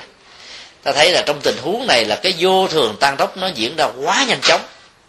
Nhanh chóng đến độ là phần lớn là không ai ngờ được hết á. Và nếu ta là người thân của vị tỳ kheo này, chẳng hạn, thấy rằng là ông phát tâm cúng dường trai tăng đến hai lần, mà trực tiếp cúng cho phật mà theo định nghĩa là cúng cho phật là phước báo lớn nhất. Thì tại sao ông lại có một cái kết tục rất bi thảm là một con trâu điên hút vào người ông, chết bằng cách là là là để lại những cái thương tích trên thân? Thì ta phải hiểu rất rõ là phước nó có nhiều dạng. Việc phước cúng dường trai tăng, nó sẽ giúp cho ta có được tài sản, hoặc là được cái sự lưu thông về các cái nghịch cảnh, hay là trong hoàn cảnh nghịch còn cái việc chết bởi cái nghiệp châu bò hút, nó là một cái nghiệp khác, nó liên hệ đến tuổi thọ, liên hệ đến sức khỏe. Mà có thể ở một cái kiếp nào đó, hay là nhiều kiếp nào đó, hoặc là trong quá khứ của ông, vì kinh không mô tả là ông làm một cái nghề đó rồi sống như thế nào. Nhưng ta chỉ phân ra được một cái dữ liệu rất là ngắn, rất là ít, nhưng mà có giá trị về nhân quả để chúng ta suy luận trong tình huống này. Đó là ông làm đại trai đàn cái trai đàn ngày xưa của bà la môn giáo đó là một cái lò sát sinh cũng giống như là cái Thanksgiving của ờ, Hoa Kỳ. Và nhiều nước ảnh hưởng của nền ờ, thiên chúa giáo. Thì vào cái ngày đó hầu như là rất nhiều con gà tây phải bị giết chết. À, trung bình á, là mỗi một năm á, tại hoa kỳ ngày à, cái mùa Thanksgiving đó là có khoảng là vài triệu con gà tây sẽ được hiến tế để đền đền tạ ơn chúa nhưng trên thực tế, theo nhà phật đó, thì à, cái ơn mà ta cần đền trả đó, không phải là chúa, không phải là phật, mà là tất cả con người vì họ đã góp phần tạo ra sự sống của xã hội, ở phương diện này hay là phương diện khác. Nhờ có họ mà sự vận hành của xã hội nó được diễn ra một cách tốt đẹp. Cho nên đạo phật dạy à, ơn cha mẹ, rồi ơn chúng sinh, tức là à, đền trả từ những người trực tiếp nhất cho đến những người gián tiếp nhất, rồi ơn tổ quốc rồi ơn thầy, tức là các phương diện về vật chất, về kinh tế, về an ninh, về hỗ trợ xã hội, về giáo dục và gì về nhiều nhiều phương diện khác. Nó vẫn có một cái giá trị cao thượng hơn là chúng ta nhớ ơn ích các thượng đế thần linh mà vốn họ không có gắn liền trực tiếp đến đời sống của chúng ta. Mà trên thực tế, họ có mặt và tồn tại do các quan niệm mê tín của mình à, từ đó thì chúng ta thấy là cái um, cái nhân quả diễn ra với vị tăng tỳ kheo này đó nó không không không phải là cái cái nó làm trái ngược. Cho nên giả sử ai có làm những việc tốt về cái việc a mà mình lại muốn có thành quả gì việc b là ta đã muốn một cách sai lầm rồi. Mình đang gieo đức cúng dường à, làm các phương diện từ thiện rồi mình lại muốn có phước báo khác phước báo đó nó không diễn ra là có những cái tai nạn đến rồi mình nghĩ rằng là không có nhân quả là bởi vì ta hiểu nhân quả một cách sai. Cái câu nhân quả ở trong uh, dân gian đó là trồng dưa được đưa trồng đậu được đậu đó là một câu phản ánh khá chuẩn xác về cái tính chất của nhân quả. Tức là giữa nhân và, và quả nó có mẫu số chung là tính chất. Nó không có mẫu số chung về khối lượng bởi vì nhân quả nó bị thay đổi theo duyên. Có những lúc á ta trồng một hạt lúa, ta có được hàng trăm hạt lúa. Trong tình huống là trúng mùa. Có những lúc đó ta trồng một bao lúa mà ta chẳng có một hạt lúa nào nếu nó bị thất mùa. Chẳng hạn như là sóng thần, động đất, hay là cái nạn à, bị à, sương muối. Như à, Việt Nam ở cuối tháng 12 2007 đã làm tổn thất đến vài trăm tỷ đồng Việt Nam. Bởi vì là sương muối nó diễn ra như thế là suốt mấy tháng trời do đó là nhân và quả đó nó có một cái khoảng cách của duyên. Và duyên nó phải thuận thì cái quả mới trổ ra như ý muốn. Đó là nói với những cái trường hợp là cùng tính chất. Còn đằng này đó cái gieo trồng phước báo về cúng dường ông chưa kịp hưởng thì những cái hậu quả xấu về cái ngạn mà à, tế trai đàn giết 500 con cù 500 con dê 500 con heo 500 con gà con vịt đó nó đã trổ nhãn tiền rồi và có lẽ là trong cuộc đời của ông ta có thể suy luận là cái động cơ của ông đó về những cái việc mà dấn thân xã hội nhiều khi nó chỉ là một cái danh và lợi thôi chứ nó không phát xuất từ một cái tấm lòng của từ bi. Và bản kinh cũng chưa hề mô tả rằng là ông đã từng làm việc từ thiện abc chỉ nói rằng là ông hy vọng cái kỳ thứ 8 này với con số tròn trĩnh kiết tường ông sẽ trở thành là một cái nhà thương gia giàu có nhất và hỗ trợ cho gia tộc à, cho đến hết luôn cái kiếp sống này vì vậy chúng ta thấy là những gì mà mình muốn giúp đỡ cho gia tộc thì cứ giúp đỡ đi. Đừng tạo tính điều kiện mặc cả nhân quả rằng tôi phải thành công trong cái chuyến a, b, c nào đó. Tôi chia các cái thành phần này cho người thân người thân của tôi. Vì vậy cái tính điều kiện đó, nó đôi đúc đó phải đối diện và trải qua sự vô thường thì cái mơ ước đó, nó chỉ là cái cầu bắt nó khổ ra rất may mắn là ông này không ông không khổ mà không chết trong cái khổ đó mà gặp được phật mà lại chết ở trong cái cái chuyện mới gặp được cái giá giá trị của giác ngộ và chân lý thôi. Do đó ta thấy cái hậu quả của cái nghiệp sát đó nó ghê gớm như thế. Mặc dầu gặp được phật gieo trồng phước của tài sản mà vẫn không vượt qua được cái cái cái nghiệp sát sinh trước khi ông đi uh, cái chuyến thứ tám này. Cho nên nhân quả đó, nó diễn ra theo tùy tính chất. Và mỗi một hạt giống có tính chất khác nhau đó nó tác động đa chiều ở trên con người của chúng ta trong cái kiếp sống này và trong trong kiếp sống tương lai. Do đó ta cứ thử ờ, xem xét lại những hạt giống phước mà mình gieo và những cái khốn nạn mà mình đang gặp. Ta thấy rất rõ là hai cái nó khác nhau. Ví dụ ta gieo trồng về cái phước uh, tri thức mà ta không gặp được tri thức đó, thì ta, ta có thể hiểu là nhân quả không có. Ở một mức độ tương đối thiển cận là nhân quả chỉ diễn ra hiện tại chẳng hạn như một người nào đó um, gieo trồng cái hạt giống là học và tiếng anh. Có mặt ở hoa kỳ à, 10 năm 20 năm 2 năm, vân vân. Và mình học tiếng anh đàng hoàng. Học hoài, học mãi mà mình không nhớ được gì hết. Thì mình tưởng rằng là hầu như là mình không có hạt giống của cái ngôn ngữ này, có nhiều người bỏ cuộc luôn, không thèm học. Như vậy, sở dĩ ta không có kiến thức là vì ta bỏ cuộc ta học nữa, chứ còn nếu ta học nữa thì những hạt giống nó chưa có, nó sẽ bắt đầu nó sống, nó trở thành có thôi còn ai mới học mà có được liền? Thì ta thấy là cái nhân quả đó nó diễn ra là bởi vì hạt giống trong quá khứ đã có cho nên cái hỗ trợ của hiện tại làm cho cái quá khứ nó được phát triển mạnh liệt hơn. Như vậy là cũng trong một cái học mà có người á, thì đạt được nhanh có người đạt được ít thì cái hạt giống giữa cái nhân và quả này là sự học cho đến kết quả là họ có được cái kỹ năng giao tiếp bằng tiếng anh. Cái quả đó rất là hiện hiện thực. Còn bây giờ mình mình mình gieo cái nhân là là là ủng hộ cho người khác đi học chẳng hạn như cấp học bổng. Tức là một cái nhân để mở mang cái kiến thức. Rồi mình mình lại hồi hướng công đức cho mình biết năm bảy ngoại ngữ làm sao có được. Mặc dù nó cũng là kiến thức nhưng mà cái mẫu số chung của những cái này nó cũng khác nhau. Hỗ trợ cho người khác là tạo thuận duyên cho sự học tập. Nó được đến nơi tới chốn. Thì sau này những cái trở ngại chướng duyên về cái chuyện học của mình hành của mình đó, nó được vượt qua. Cũng có người này giúp thầm lặng người kia giúp giúp một cách trực tiếp thôi. Chứ còn nó không phải là cái chánh nhân để ta có được cái kiến thức ngoại ngữ. Mặc dù ta trao học bổng cho nhiều sinh viên học ngoại ngữ, vân vân. Như vậy là trong cả một cái loại, chủng loại về cái cái nghiệp á là ta thấy là cái quả nó cũng rất là khác nhau. Huống hồ là nhiều chủng loại nhân nó nó khác hoàn toàn, thì làm sao cái việc hồi hướng của của ta từ lĩnh vực a, nó lại trổ qua lĩnh vực b được. Thì từ đó đó, việc làm về nhân quả phải hết sức là là khéo léo, cẩn trọng, phân tích để ta không đánh mất niềm tin về nhân quả vốn là một chân lý không thể nào sai. Như là trong trường hợp của vị tăng tỳ kheo này,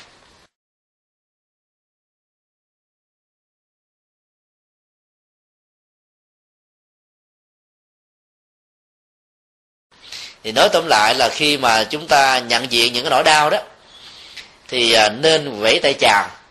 Và vẫy tay chào đó đó, nó là một tiến trình làm mới ta thử ờ, giơ cái bàn tay lên và vẫy phát tay chào. Chứ nhất trong rất nhiều cái nền văn hóa đó, nó thể hiện một cái ờ, cái cái lịch thiệp và chứng tỏ giữa chúng ta với nhau đó, nó không có một cái hiềm khích, không có cái hận thù, không có vũ khí, không có chiến tranh, mà chỉ có tình thân, tình thương. Mà muốn giữ lại, ta cũng đành phải chia ly cho nên cái vẫy tay chào đó, nó nó giúp cho mình nhận diện ra được cái cái tiến trình vô thường ở trong cuộc đời. Và hầu như là không ai phải vẫy tay chào, không không phải vẫy tay chào với người thân, với người thương. Có nhiều người mẹ tám chục tuổi phải vẫy tay chào với đứa con hai à, sáu chục tuổi, hay là vẫy tay chào với đứa cháu hai chục tuổi mà mình không ngờ được. Thì hầu như là trong 10 gia đình là đã có hết tám, chín gia đình nó rơi vào cái tình huống này rồi. Lẽ ra đó là người trẻ phải khóc người già bởi vì cái tiến trình vô thường nó nó thường thuận như thế. Mà có nhiều tình huống là người già phải khóc trẻ. Cha mẹ ông bà phải khóc con cháu. Mà trong cái khóc như thế là cái khổ đau nó nhiều hơn. Vì người con đó phần lớn đó, là lớn lên nghĩ rằng là cha mẹ mình phải có bổn phận trách nhiệm để nuôi mình thôi. Do đó họ không cảm nhận được cái tình thương cha mẹ dành. Còn người cha người mẹ phải nai lưng ra để mà à, cài hai ba ca một ngày để cho con ăn học lên đến chốn và thương con đủ điều hết á, dành cho con mà muốn cho con được hạnh phúc thôi. Và ai đã từng làm cha làm mẹ là cảm nhận cái này hơn bao giờ bao giờ hết. Thì thấy rất rõ rằng là cái tình thương đó, đó mỗi khi đối diện trước sơ ly tử biệt là họ cảm thấy nó đau khổ vô cùng.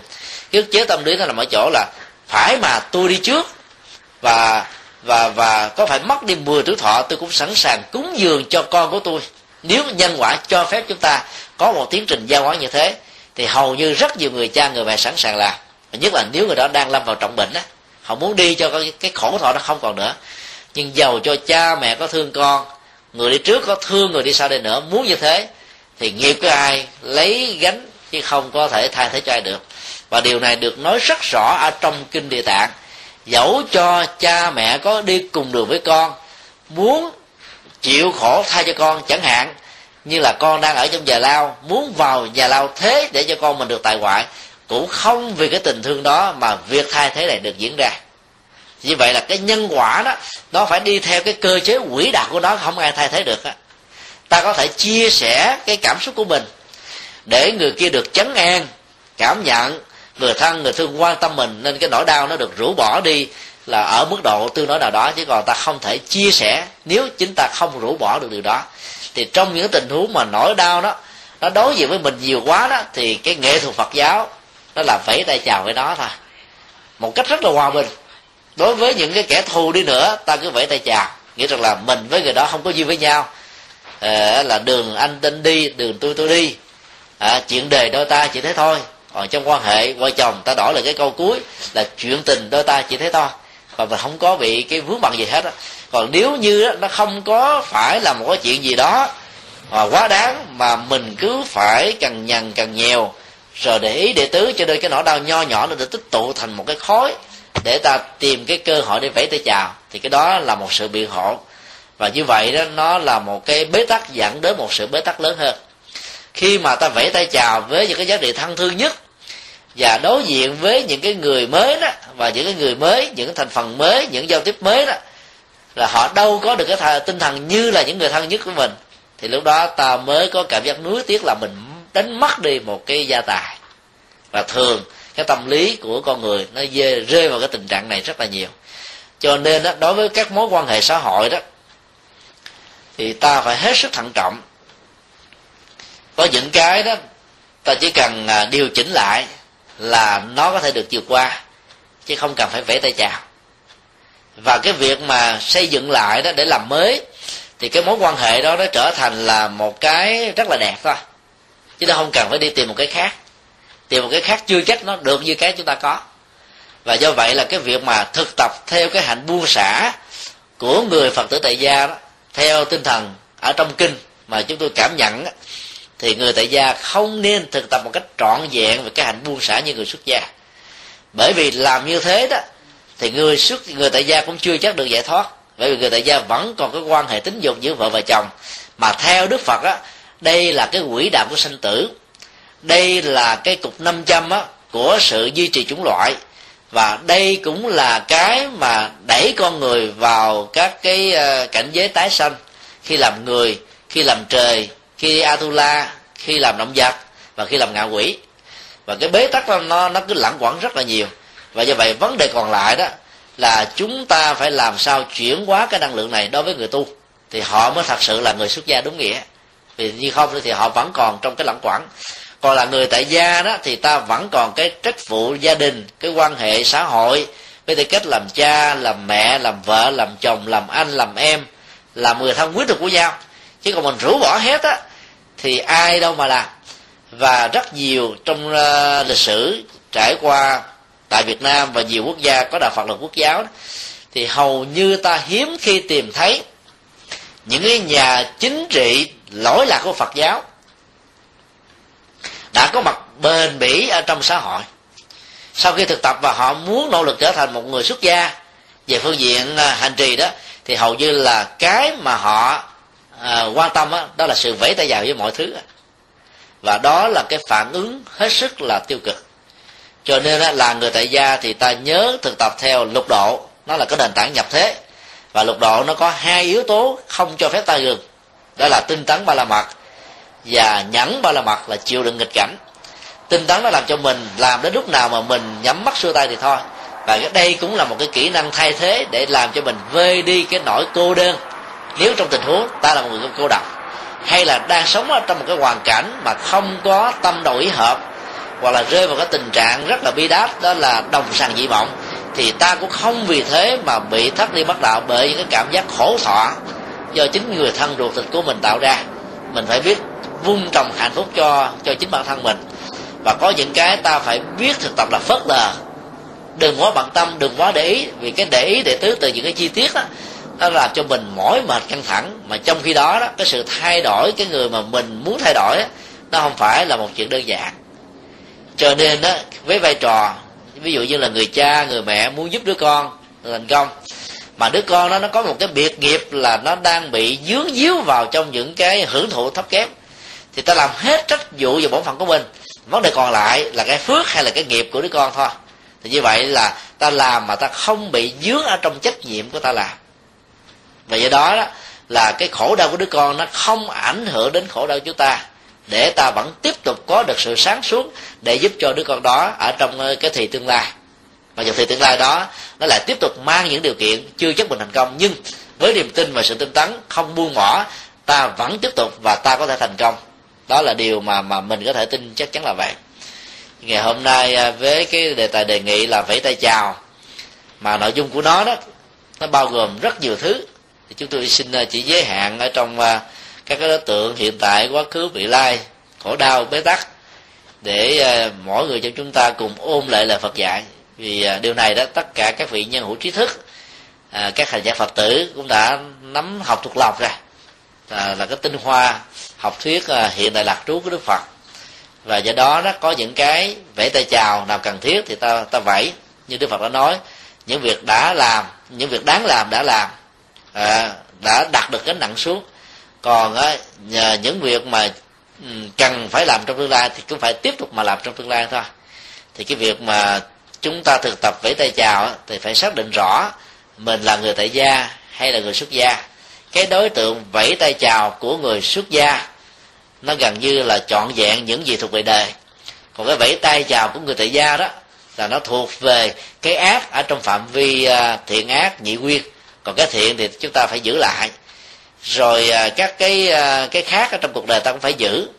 Chứ còn nếu tất cả mọi thứ mình buông hết đó, thì rốt cuộc rồi đó chúng ta không có những nhà xã hội học Phật giáo không có những nhà chính trị Phật giáo không có những nhà nghệ thuật Phật giáo không có những người phật tử dấn thân vào trong các lĩnh vực hành nghề. Cho nên giàu là những quốc gia đạo phật là quốc giáo chúng ta vẫn có quá ít các nhà xã hội chính trị nắm được cái kỹ năng um, nhà chuyển lên thánh vương để xây dựng quốc gia, phát triển tổ quốc uh, trên nền tảng của 10 pháp đạo đức mà một vị chuyển lương thánh vương cần phải có để làm cho bá danh bá tính được an vui và hạnh phúc. Đài loan, ngày nay đó, một quốc đảo được xem uh, phật tử chiếm trên 85% dân số. Tổng thống và các bộ trưởng ở đây đó, hầu như không có ai là phật tử còn à, thái lan là một nước à, quốc giáo đến nhiều thế kỷ. Mà bây giờ đó cái người cầm cái nến mực và vua. Thì cái ông mà mà mà thủ tướng chúng ta biết là ông là khác đạo phật rồi. Và nhiều và quan chức mới ở trong các cái bộ phận quyết định cái à, luật pháp hiện hành của của thái đó là là những người đi theo hồi giáo. Còn ở tại à, tích lan đó cũng là quốc giáo là đạo phật rất là nhiều thế kỷ qua mà bây giờ đó, ta có thấy là gần như là 70 phần trăm các bộ trưởng là những người theo thiên chúa. Thì cái khủng hoảng đạo phật tại tích lan là bởi vì có quá ít phật tử dấn thân làm công tác xã hội và chính trị. Mà vốn đức phật đã thiết lập và giới thiệu cho chúng ta qua mô hình của chủ linh thánh vương.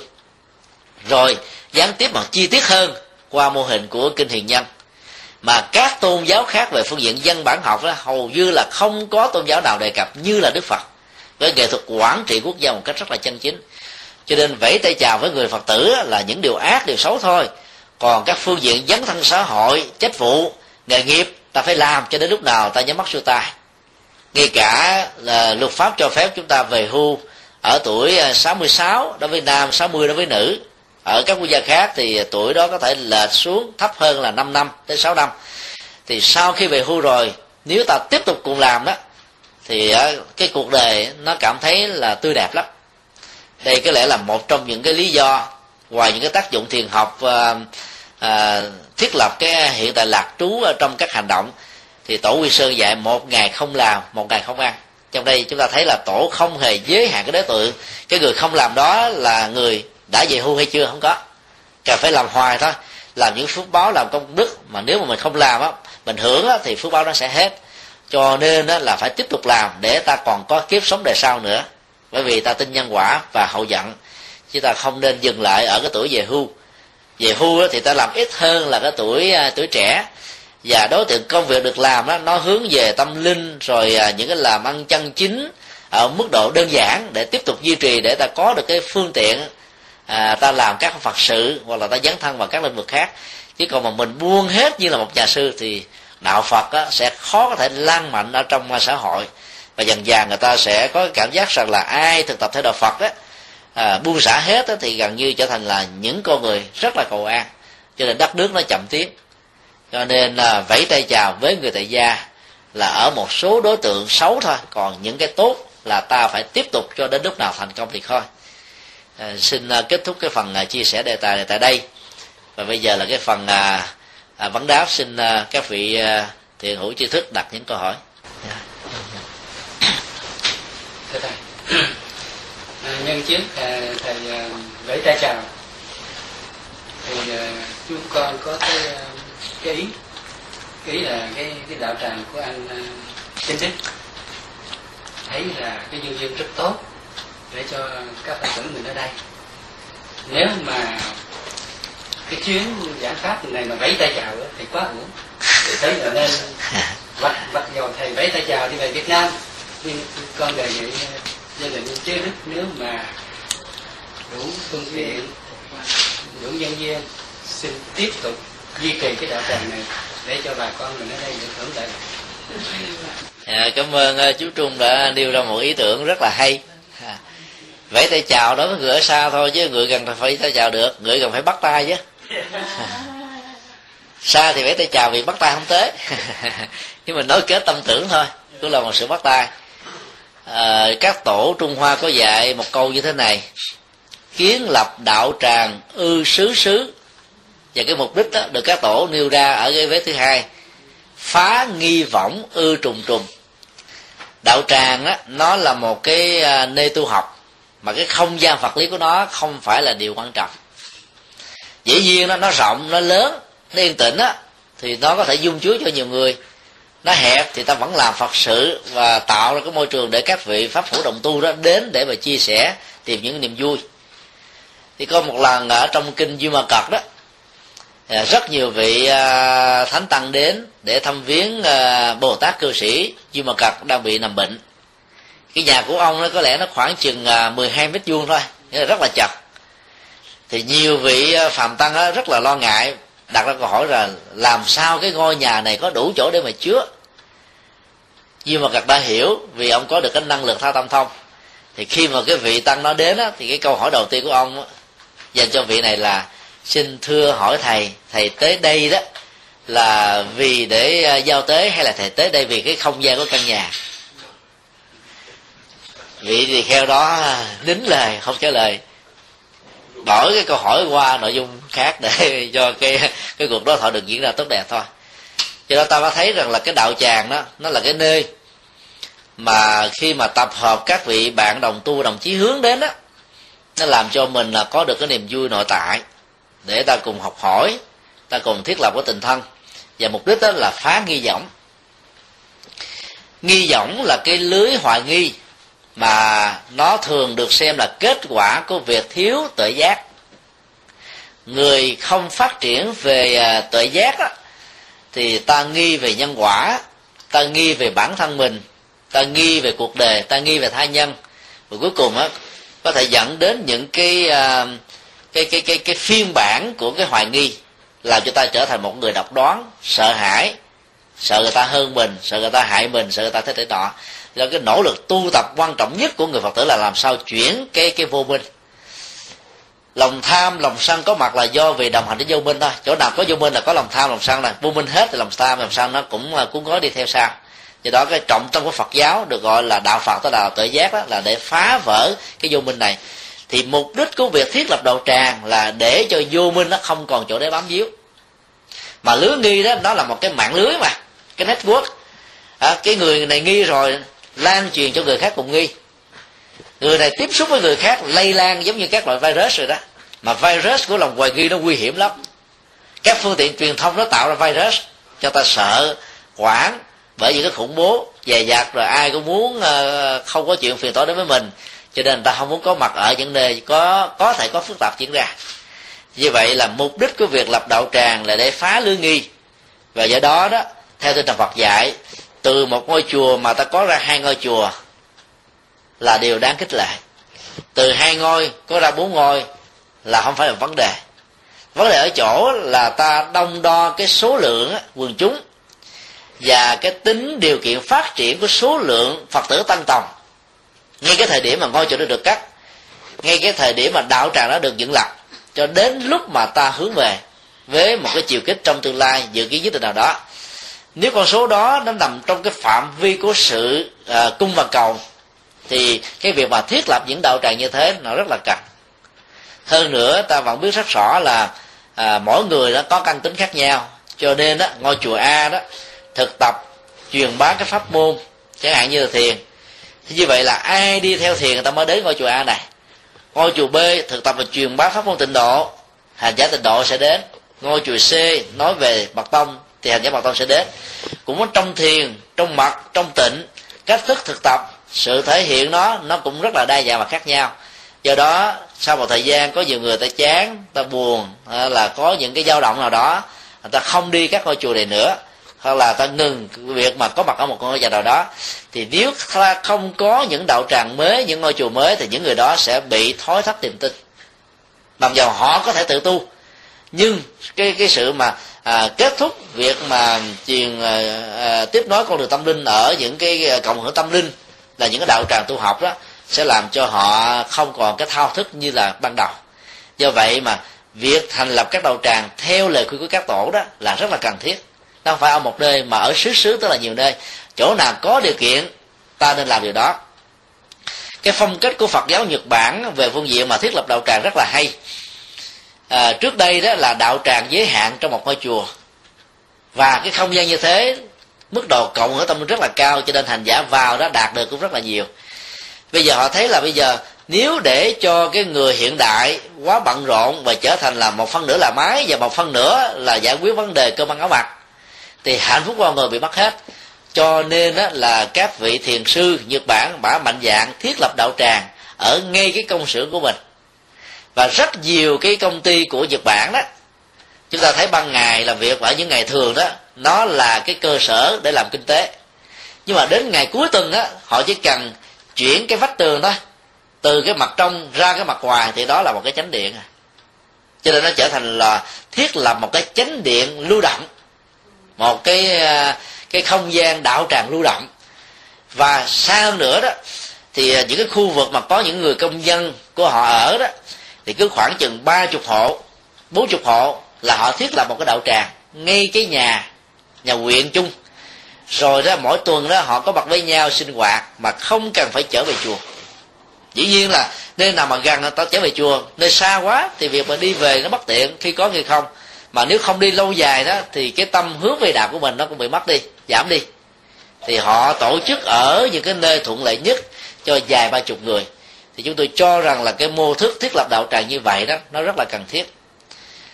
Nếu ta làm một cái bài à, toán cộng trừ nhân chia số lượng người việt ở tại à, hoa kỳ trên dưới một triệu dân đồng bào hay đồng hương mà số lượng các ngôi chùa hiện có đó ở tại Hoa Kỳ á, là mới chưa được 200 ngôi theo cái quyển sổ năm 2008 của Hòa thượng à, à, Thích Giác Nhiên tổng cộng trong các cộng đồng Việt Nam ở khắp năm châu bốn bể thì ta có khoảng chừng 400 ngôi chùa.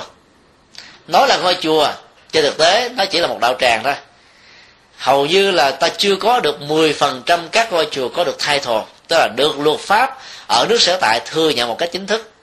Và ta phải hoạt động trong một sự hết sức là tương đối và hạn chế một cách tối đa cái tình trạng mà người làng sớm á, có thể kiện tụng. Bởi vì như thế là cái đạo tràng sẽ bị đóng cửa do đó là cái số lượng đạo tràng bốn à, à gần 200 ở trên Hoa Kỳ cho hơn một triệu rưỡi người Việt Nam. Nó chẳng là bao mà một triệu rưỡi đó nó có thể nói là 80 phần trăm là theo đạo Phật rồi.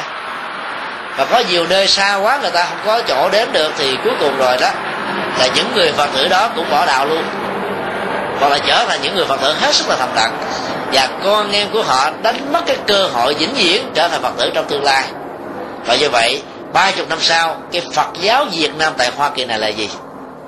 Câu trả lời đó nó phải lệ thuộc vào các yếu tố. Thứ nhất nếu nghi thức tụng niệm hành trì và chương trình sinh hoạt mà cứ tiếp tục bằng tiếng việt thì chắc chắn rằng là ta chỉ nuôi dưỡng và phụng sự cho những người Việt Nam à, là định cư bằng con đường vượt biên hay là HO hay là ODB hay là hôn nhân.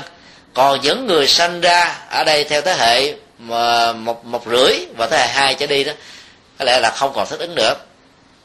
Điều thứ hai, các nội dung sinh hoạt của chúng ta nếu không thay đổi cho nó thích hợp với những gì mà Đức Phật đã dạy đó, mà ta chỉ quá đặt nặng về tính pháp môn.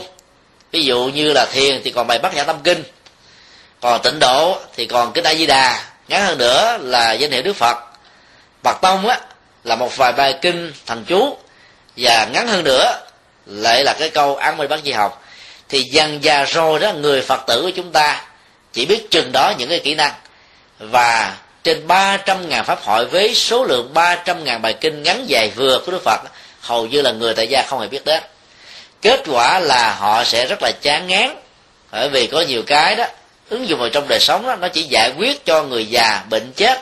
Còn những cái mà nó liên hệ đến các chức tước ngành nghề trong xã hội để làm cho con người tại gia vừa giàu mà vừa chuyển hóa được cái tâm á, hầu như là các cái nghi thức chúng ta không có đề cập đến. Do đó đó là cái nội dung sinh hoạt phải cung ứng như thế này thì cái cái nhu cầu của đạo tràng mới bắt đầu có mặt. Thì trở lại vấn đề của của của của à, câu hỏi đặt ra đó đó là gia chủ thôi. Bây giờ ngày hôm nay mặc dầu à, không có thông báo nhưng mà các vị thân hữu cũng đã đến thì đó cho chúng ta thấy là cái nhu cầu của việc mà thiết lập một đạo tràng rất là cao. Và hơn nữa bây giờ cũng đã về hưu rồi cái thời gian nó nó rảnh rỗi nhiều. Thì mình à, tạo ra một cái nghệ thuật thay thế bằng cách là mình chăm sóc cái đạo tràng. Mỗi tuần à, mình là tổ chức sinh hoạt tu học à, hoặc là nửa tháng một lần. Thì tại hoa kỳ này đó thì à, chúng tôi được biết là có rất nhiều vị à, pháp sư giảng rất là thích hợp với cái à, bối cảnh hiện tại của mỹ thì à, cứ à, mỗi một tháng hai lần. À, nếu được là bốn lần hoặc là hai lần hoặc là nếu được thì à, một lần cũng được. À, chương trình sinh hoạt đó thì là vẫn đều là mỗi kỳ chủ nhật một lần nhưng mà cái phần thuyết giảng đó thì ta có thể từ nửa tháng cho đến một lần một lần. Để giúp cho ngoài cái việc mà tụng niệm sinh hoạt chia sẻ thì ta còn có cái cơ hội để mà giao lưu tiếp xúc với một vị một vị xuất gia chân chính khác thì nó có thể làm cho cái nội dung sinh hoạt của đạo tràng nó trở nên phong phú. Vừa rồi thì à, chúng tôi có mặt ở tại à, chính tỉnh à, của miền bắc. Thì cái câu hỏi mà rất nhiều các vị phật tử tri thức, mặc dù lớn tuổi, ở trong cái tuổi về hưu, đặt ra cho chúng tôi là làm thế nào để khôi phục lại phật giáo miền bắc trong bối cảnh mà các giảng đường và các pháp sư hầu như không có? Câu trả lời hết sức là khó, vì mình không phải là người miền bắc rồi lâu mình cũng ra một lần thôi. Giống như là mưa mưa rào ở trên sa mạc, nó thấm béo vậy đâu. Chúng tôi mới đề nghị một cái hướng như thế này. Thứ nhất là quý vị tạo ra một ống hai công đức, ấn tống các băng giảng. Và những cái ngôi chùa làng là xã nào mà nghèo quá đó, thì quý vị có thể phát tâm mua cái đầu máy trung quốc đó, nó khoảng chừng 50 đô, đâu có mắc đâu. Rồi cái tiền đĩa à, ở việt nam nó chỉ có hai ngàn đồng, một đô ta có thể có được 8 đĩa và mua một cái máy để sang thì như vậy là ta cúng dường đến những cái nơi hẻo lánh những cái băng giảng của những vị xuất gia chân chính về những cái đề tài đa dạng phong phú khác nhau cần thiết cho cái môi trường sinh hoạt tâm linh ở chỗ đó. Thì dần già rồi đó thì họ cũng có thể thay thế được. Có pháp sư thì càng tốt không có họ vẫn có thể gián tiếp học được pháp sư ở ở chỗ cho, bằng cái cách là băng đĩa như thế này nếu ta nghiên cứu về cái uh, truyền thống thiền của vipassana của thiền sư cư sĩ Goenka người miến điện rất thành công ở trên uh, rất nhiều quốc gia. Ông có khoảng là 300 trung tâm thiền khắp thế giới. Thì ta sẽ thấy rất là ngạc nhiên là cái khóa tu thiền của ông là suốt 10 ngày ở trong một cái khu rừng à, cắn cắm trại cắm liều vậy thôi. Rồi sau cái thời mà tu chừng lần thứ nhất thứ hai thứ ba trong đó có một số thương gia phát tâm xây dựng một trung tâm thiền cho ông và cứ như thế, các trung tâm tiếp tục mở ra, các đạo tràng tu học nó lại lớn dần dần. Và có mặt tại đây đó, thì ta thấy là ông có một người thôi. Mặc dù học thuyết phân tăng đó, cho phép ta tin rằng là một vị bồ tát hay là một vị thánh tăng có thể xuất hiện bằng nhiều thân khác nhau. Nhưng nói như thế là chỉ là ý tưởng thôi, còn thực tế vẫn là một. Ông không thể nào có mặt ở các cái à, đạo tràng thiền học của ông được. Cho nên thay thế vào đó là ông cung ứng cho các đạo tràng này là 10 băng giảng, tạm gọi như là giới thiệu đạo phật. Giới thiệu về cuộc đời đức phật, triết lý của ngài, tứ diệu đế bát chánh đạo, vô thường, vô ngã, nhân quả, niết bàn, thiền quán và giá trị an vui trong đời sống thôi. Thì chừng đó những cái bài thuyết giảng như vậy mà những người theo ờ, phương tây đó có nguồn gốc tôn giáo là nhất thần, có cảm giác rằng là mình đang được làm mới và tái sinh lần thứ hai ở trong cuộc đời từ đạo phật. Cho nên là sau các cái khóa tu thiền, tức là có mặt trong các đạo tràng như thế đó, là họ trở thành các phật tử. Và thông thường đó là cứ những cái khóa tu của thiền sư, cư sĩ Gonda luôn luôn có lễ quy tam bảo. Đó là một cái hay mà ta có thể học được. Như vậy cái việc mà thiết lập đầu tràng á, cái đối tượng ban đầu của chúng ta là là tạo một cơ hội để cho các vị pháp hội đồng tu, không có phương tiện vì ở quá xa ngôi chùa đến để sinh hoạt tu học. Nó chỉ là một phần thôi. Cái phần thứ hai là ta tạo điều kiện làm sao để cho cái đạo tràng đó đó, nó có mặt với nhiều người, tức là chưa phải là phật tử. Ở trên San Jose à, cách đây mấy hôm, cho thuyết giảng thì có tiếp xúc được một phật tử. Cô này thì à, bị à, chứng bệnh stroke một lần, sau đó là bị đi rất là khó khăn, phải nhờ xe lăn, sau này phải đi chống gậy thì cái công việc mà phát tâm làm của cô đó là mỗi cái thời thuyết giảng á của các vị ni sư các vị thầy. Tại thiền viện vô U đó thì cô làm thông dịch viên. Và do đó cái cái đạo tràng à, tu học tại đây đó là có mặt luôn cả người phật tử và những người mỹ. Bây giờ ta mua một cái hệ thống thông phiên dịch đó không có tốn nhiều tiền. Hệ thống đó đó là có thể có khoảng chừng à, ba chục cái headset hay là năm chục headset. Thì ta tổ chức cùng thời điểm đó những cái người nước ngoài cái người thuyết giảng vẫn có thể giảng bằng tiếng việt cho nó lưu thông diễn tả một cách tuyệt đối và trọn vẹn các ý tưởng của mình lưu loát. Thì cái người thông dịch lại làm cho những người nghe bằng headset này vẫn có thể cảm nhận được tối thiểu là 60 cho đến 70 phần trăm. Thì cái mức độ giúp cho họ biết đạo vẫn có thể có được. Trong ba chuyến ờ, thiền sư dứt hạnh trở về Việt Nam năm 2005, 2007 và 2008 đó thì chúng tôi thấy là thiền sư hạnh đã làm cái à, cái mô hình này rất là chuẩn. Dĩ nhiên là các buổi thuyết giảng tại Việt Nam chỉ là bằng tiếng Việt.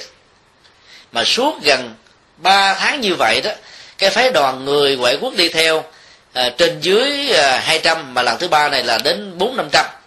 Thì ta thấy nếu không có những cái headset thông phiên dịch đó thì có lẽ là họ sẽ rất là nhàm chán. Do đó là cái lực lượng các vị xuất gia trẻ của làng mai đó là chia ra đến sáu người người dịch tiếng đức, người dịch tiếng pháp, người dịch tiếng anh, người dịch tiếng ý, người dịch tiếng thái và à, những tiếng khác. Thì như vậy là những người thuộc các quốc gia khác nhau không biết được ngôn ngữ tiếng việt vẫn có thể nghe được. Như vậy nói cách khác là ngoài cái việc mà nối kết những người bạn hữu để phá cái lưới nghi trong những điều kiện mà họ không thể nào đến được các ngôi chùa gần nhất vì cái điều kiện thời gian không cho phép, thì cái việc thiết lập lậu tràng làm sao như là một cơ hội để giới thiệu một cách gián tiếp cho những người chưa biết đạo vào được đạo. Thì như vậy là ta sẽ thấy cái đạo tràng đó nó có một cái sinh khí uh, sinh hoạt tu học rất là tốt. Do đó đó với cái cái mô hình à, tương đối như thế này đó, thì ta có thể làm được. Trở lại vấn đề làm đạo tràng ở tại à, miền bắc đó thì các phật tử tại đây đó thì họ là dân trí thức về hưu. Và do đó là khi mà đưa ra cái mô hình như vậy là họ rất là phát tâm cho nên là họ đã mua các cái máy, đầu máy, rồi một cái tivi dài ba trăm đô, rồi ấn tống các kinh điển ờ, bằng băng ờ, băng vcd hay là dvd để cho các chùa sinh hoạt tu học mà không có sư đó. Thì cái vị mà chúng trưởng ở đó chọn một cái bài giảng hay nhất mà mình mình tâm đắc sắp xếp nó theo cái trình tự trước và sau, theo sự tư vấn của một nhà sư. Rồi cho tất cả các hành giả cùng xem thì sau đó đó chúng tôi mới đề nghị là sau cái buổi mà xem cái băng đó thì những vị pháp hữu này bắt đầu đặt ra cái kinh nghiệm để chia sẻ cái đề tài từ bản thân của mình mà không nên lấy cái việc hơn thua giữa những người bạn đạo làm chính. Không xem cái vấn đề mà chứng tỏ mình hay hơn người khác là quan trọng mà đem những cái kinh nghiệm mà mình có trong cuộc đời đó để cho những người thiếu kinh nghiệm hơn mình đó, học được một điều hay và thấy được Phật pháp là nhiệm màu trong cái cách thế riêng của từng con người. Hay nói cái khác là cái con đường ta đến với đạo Phật là giúp cho mình giải quyết các các vấn nạn. Thì đó là cái cái câu và đề nghị mà chúng tôi đã đã đã đã chia sẻ cho các Phật tử ở miền Bắc. Thì ngoài ra thì chúng tôi cũng đề nghị là à, các Phật tử thân thành đó phải làm một cái đoàn tâm lý. Bây giờ á các nhà sư ở miền bắc đó mỗi một thầy chủ trì tới lúc là năm cho đến hai chục ngôi chùa là chuyện rất là thường vì cái số lượng các tu sĩ quá ít so với cái nhu cầu quần chúng thực tế. Thí dụ như cái tỉnh thái bình, chúng tôi thuyết giảng, chỉ có 28 nhà sư và khoảng chừng ba chục sa di. Thì làm sao mà có thể làm đạo cho một cái tỉnh mà nó có đến cả vài chục ngàn phật tử? Và bây giờ đó, các nhà sư ở tại đây đó, hầu như không nhà sư nào là không phải làm ruộng trồng lúa để mà sống. Vì quần chúng ở tại đây quá nghèo cho nên cái thời gian đầu tư cho những cái sinh hoạt như là thuyết giảng của một đạo tràng hướng dẫn tâm linh cho một pháp môn đó nó bị giới hạn một mức tối đa. Rồi bây giờ một nhà sư dù có tha thiết có tấm lòng đi nữa thì không thể nào phân thân cùng một lúc có mặt ở nhiều đạo tràng khác nhau. Cho nên kết quả là ta phải tự cứu giúp cho mình. Thì bây giờ là mỗi một tỉnh thành có ban à, trị sự Phật giáo đó thì đều có 25 thành viên là giảng sư. Thì ta đến ta ta thỉnh cầu bữa nay phật tử a ngày mai phật tử b lâu lâu đó hai ba chục người hoặc là năm bảy trăm người tới để mà thỉnh cầu nhà sư. Nếu nhà sư đó không đủ thời gian hoặc không đủ chuyên môn để hướng dẫn thì không còn cách nào khác là các nhà sư phải đi thỉnh mời các sư ở trong nam ra. Vì trong nam ta thấy là cái hiện tượng dư thừa các vị pháp sư là nhiều lắm. Ví dụ tại, tại sài gòn số lượng giảng sư là không dưới một ngàn vị mà đạo tràng làm sao tới một ngàn chỗ để mà giảng? Cho nên là có nhiều người phải 6 tháng mới có điều kiện để giảng một lần. Trong khi đó, ở các tỉnh miền bắc và những tỉnh miền trung dùng sâu dùng xa, cao nguyên, hầu như là không có. Như vậy ta chỉ cần thay đổi là sử dụng cái mô hình thuyên chuyển, thỉnh mời các thầy, các sư cô ở chỗ khác tới, thì ta không rơi vào tình trạng thừa mà trở thành thiếu ở một số nơi. Vấn đề ở chỗ, nó vấn đề tài chính thôi ta chỉ cần vận động tiền để đủ cái vé xe lửa hay là vé xe buýt cho các thầy, các sư cô từ ở tỉnh thành khác đến cái địa điểm của mình. Còn là một vị pháp sư thì chúng ta biết rằng là không ai bận tâm về cái chuyện mà cúng kính của cái người nghe. Người khi nghe phật pháp là họ có tấm lòng rồi, vì cúng kính nó không phải là chuyện quan trọng. Do đó đó là đừng nên quá sợ và lo rằng là khi mời một người nào đó đến mà nếu vị pháp sư đó giả mà không ai cúng dường mình ngại về việc tổ chức thì ta tại vì ta quá lo lắng thôi. Chỉ còn bản chất của các vị giảng sư à, chân chính thì không ai bận tâm và lo lắng về cái chuyện này. Do đó bằng cách thế đó thì nhà sư chủ trì hay là sư cô chủ trì sẽ thấy cái nhu cầu thuyết giảng rất là cao. Mà ở miền bắc á, thì một điểm mà chúng tôi nhận ra đó là hầu như không có chùa nào có giảng đường người ta chỉ tổ chức xây dựng một ngôi chùa để phục vụ các nhu cầu tín ngưỡng của quần chúng thôi. Thậm chí một cái cái nhà ngồi thiền cũng không có nữa. Mà cái chánh điện á, vì cái việc thờ đó là chín chín chín lớp, bảy lớp. Quá nhiều phật do đó cái không gian của chánh điện bị chiếm khá nhiều. Và cái mô thức trình bày ở đây đó, nó rất là tối tâm. Nó tạo sự linh hiển, màu nhiệm, cho nên yếu tố tôn giáo ngày càng tăng trưởng và phát triển hơn là cái cách thức trình bày trang trí ở các ngôi chùa Việt Nam. Chỉ có một vị Phật hay là hai ba vị Phật ở trong chùa thôi. Cái không gian rất quan đảng sáng suốt. Cho nên là cái yếu tố tín ngưỡng nó bị giảm đi. Do đó, đó là ta cần phải thiết lập các cái giảng đường với hình thức là các cái đạo tràng để, để cái việc chia sẻ pháp thoại được, được diễn ra.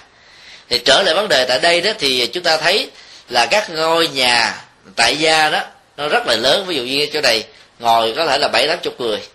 Người ta chỉ cần có một cái lo của cái thùng karaoke thôi. Là cả cái nhà này nghe về ngoài sân cũng nghe được. Cho nên cái phương tiện ta không thiếu. Còn việt nam là phương tiện nó thiếu từ a đến z. Mà nếu có lòng, ta vẫn tổ chức được. Cho nên à, chúng tôi rất là kính mong gia chủ nghĩ đến cái à, lời đề nghị. Rất là có ý nghĩa cho bản thân và cho à, các vị bạn đạo khác. Cố gắng là phát tâm để cho cái tuổi à, mặc dù chưa có già nhưng mà là một phần ba còn lại của cuộc đời đó nó làm cho mình cảm thấy là mình có niềm vui. Ngoài những cái à, cái gì mà mình thành công như mấy chục năm chân chính mà mình làm ăn từ uh, sự nỗ lực chân chính thì nó còn là những cái chia sẻ tinh thần. Thì uh, uh, thỉnh thoảng á, uh, những vị cư sĩ có thể làm làm vị pháp sư cũng được. Ở trên chùa quan nghiêm á, chúng tôi thấy có cái hay quan nghiêm ở washington á thì khi mà không có thầy chủ trì thì họ mời các vị tri thử ờ, cư sĩ tri thức tới để thuyết giảng. Mà người ta vẫn nghe bình thường người ta vẫn học ta vẫn tu bình thường. Thậm chí khi đã có thầy chủ trì rồi cái việc mà thỉnh mời các vị cư sĩ vẫn tiếp tục diễn ra. Chúng tôi cho rằng đây là một mô thức rất là lý tưởng. Ở bên chùa hải đức ở florida jacksonville thì uh, uh, cư sĩ uh, bác sĩ hội trưởng của chùa cũng là cái người thuyết giảng phật pháp. Mà hàng tuần ông đều thuyết giảng bằng tiếng anh ông thuyết giảng ông quay phim rồi ông ờ, ra đĩa. Rồi cái giới trẻ đi theo tu học rất là nhiều chứ đâu cần có nhà sư đâu. Mỗi khi có sư đến có sư cô đến thì ông mời thuyết giảng không có thì ông thuyết giảng. Do đó ta ở đây đó ở Santa ở uh, San Diego thì ta có ờ, tăng thân uh, làng mai ta có tăng thân của uh, uh, tiền sư thanh từ ta có những vị cư sĩ tri thức ta có nhiều nhiều vị pháp sư và nhiều nơi khác nó sẵn sàng đến. Do đó cái việc thiết lập một đạo tràng theo chúng tôi ở đây nó rất là thuận lợi. Vừa duyên vừa điều kiện vừa môi trường về thời gian về nhân sự không có gì thiếu hết á. Mà nhất là các gia chủ rất là có tấm lòng. Do đó kính mời à, à, cư sĩ à, chính đức quan hỷ chấp nhận cái lời đề nghị rất là chân thành của người bạn đạo. À, yeah. vừa rồi a di đà phật giúp thưa thầy. À, sẵn đây à, là vừa đầu là thầy có nói đề cập đến cái vấn đề mà gọi là vấn đề đạo tràng. Thì cũng xin uh, trình bày cho thầy uh, rõ và tất cả những cái tiền hữu tri thức hôm nay các phật tử. Khi mà tôi qua tới định cư ở hoa kỳ này đó thì tôi đã nghĩ đến anh em chúng tôi đó mà phải nói rằng là người vị cấp sư. Cho nên nó hướng về đạo pháp và dân tộc rất là rất là sâu đậm. Cho nên mới nghĩ ra rằng bây giờ là mình cái vai trò mình ở à, mình là thầy ngoài mà các thầy bảo rằng chúng tôi là thầy ngoài mà các thầy là thầy trong cho nên nó bảo rằng bây giờ à, các anh em cái là lo về cái về đại tạng kinh rồi lo về vấn đề hồi dương đạo pháp thì bây giờ đấy cái với cái vai trò và khả năng thì chỉ có làm như đó thôi. Cho nên vì vậy mà anh em chúng tôi nghĩ ra để lập ra một cái tổng hội cư sĩ Phật giáo Việt Nam tại Hoa Kỳ. Thì đã lập ra từ 14 năm nay rồi. Quý vị ở đây cũng đã biết ở trên Santana mà tôi phải từ dưới này á, là làm việc ở trên đó nào là ban điều hành nào là ngày giảng sư đại hương sen, rồi nghĩa là hội luận, rồi nghĩa là, rồi lên tivi rồi nghĩa là đủ thứ chuyện trên đó mà rất là xa. Cho nên anh lê trên đó, anh cứ một lần anh nói là ráng đức hạnh, ráng đi lên, bởi vì ngày mai à, lên tivi cái là phải lo mà bô ba mà đi lên đó. Thì cái tổng hội cư sĩ trên đó hoàn toàn là người cư sĩ không. Ví dụ như là anh em chúng ta ở đây là hoàn toàn ở trên đó, có mặt ở trên đó, đều như, giống nhau hết trơn á thì cái một vị mà lo cái việc đạo tràng đến đó là anh Huỳnh Tấn Lê để là một là bậc à, trí thức nghĩa là cũng hơi giàu có nghĩa là cho nên mới mua một cái nhà. Cái chừng đó rồi hay là thờ phượng rồi rồi cái là lấy cái lập cái đài hương sen trong đó luôn à, rồi cái là cũng cúng dường cái là làm từ A tới Z cũng là tu học này kia nọ. Thì mới hôm qua ngày hôm qua đây á thì là tôi lên thầy Nguyên Thần ở dưới đây là lên trên đó là hội luận suốt nghĩa là hai tiếng rưỡi đồng hồ là về cái đề tài là về cái đề tài là niệm Phật ra sao và tu học như thế nào? Rồi chiều vô Vu Lan á, là tôi phải lên đài Hương Sen nói về cái vấn đề à, đại lễ Vu Lan để chữ hiếu anh như thế nào đại hết tất cả đều là cư sĩ đó làm hết trơn. Thì thỉnh thoảng á, cũng cũng mời một thầy về vậy. Về nghĩa là đồ an cư đồ à, rồi cũng, cũng là cúng dường rồi nghĩa là trai tăng rồi cũng là cũng là à, thuyết giảng rồi mà cứ xen kẽ xen kẽ thế này rất là vui. Thì bảy năm về trước là đã tôi đã có mới mấy cái này là tôi mời ông nha sĩ Nguyễn Khải Hùng ông ca sĩ Võ Thanh Sơn rồi là anh đang Vũ Hữu Trường và ông là nha sĩ à, gì nữa đó. Nhiều người lắm. Tụ họp lại tại tại nhà ông nha sĩ Hùng để mà lo những cái công việc để mà tìm ra một cái đạo tràng. Thì ông nha sĩ Hùng nói cái trên cái cái gì là ông chơi tóc á, là cái tám trăm ngàn định lấy ra rồi để mua cái chỗ mà để làm đạo tràng. Thì ông nói ngày hôm qua ông báo cáo là nói anh đức hạnh ơi tôi thua hết trơn rồi bây giờ thôi để bó tay do đó là cứ bị cái này hoài là hội cư sĩ dưới này rồi đông lắm. À, thì dự tù mà có một cái chỗ là hoàn toàn là cư sĩ chúng ta thờ phượng đàng hoàng. Và thỉnh thoảng á, chúng ta xen kẽ là mời các thầy về à, để mà cầu an rồi nghĩa là làm lễ cầu siêu rồi thuyết giảng rồi lâu lâu mà chúng ta nghĩa là cứ ngày chủ nhật chúng ta sinh hoạt đây nghĩa là tu hành là ăn canh có à, à, ăn cơm có canh mà tu hành có bạn và học thầy không thầy học bạn thì chúng ta cái việc là hội luận. Cho nên ở trên tổng hội cư sĩ chúng tôi đã mở một cái hội luận rất là rất là nghĩa là linh hoạt ngày hôm qua là nói xong rồi nghĩa là nguyên thần là một vị cũng thuyết trình về vấn đề là kinh nghiệm về vấn đề là tu niệm phật như thế nào rồi dẫn chứng có ai thì như thế nào thế nào. Rồi trong tương lai là anh bậc nghiêm.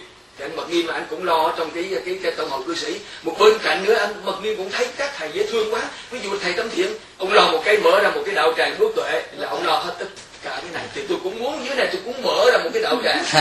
Lấy cái chữ với đạo tràng gì, gì đó. Để tôi mời thầy qua rồi lâu lâu thầy qua đây thầy đáo cho tới đạo tràng đó mình có cái cơ sở rồi.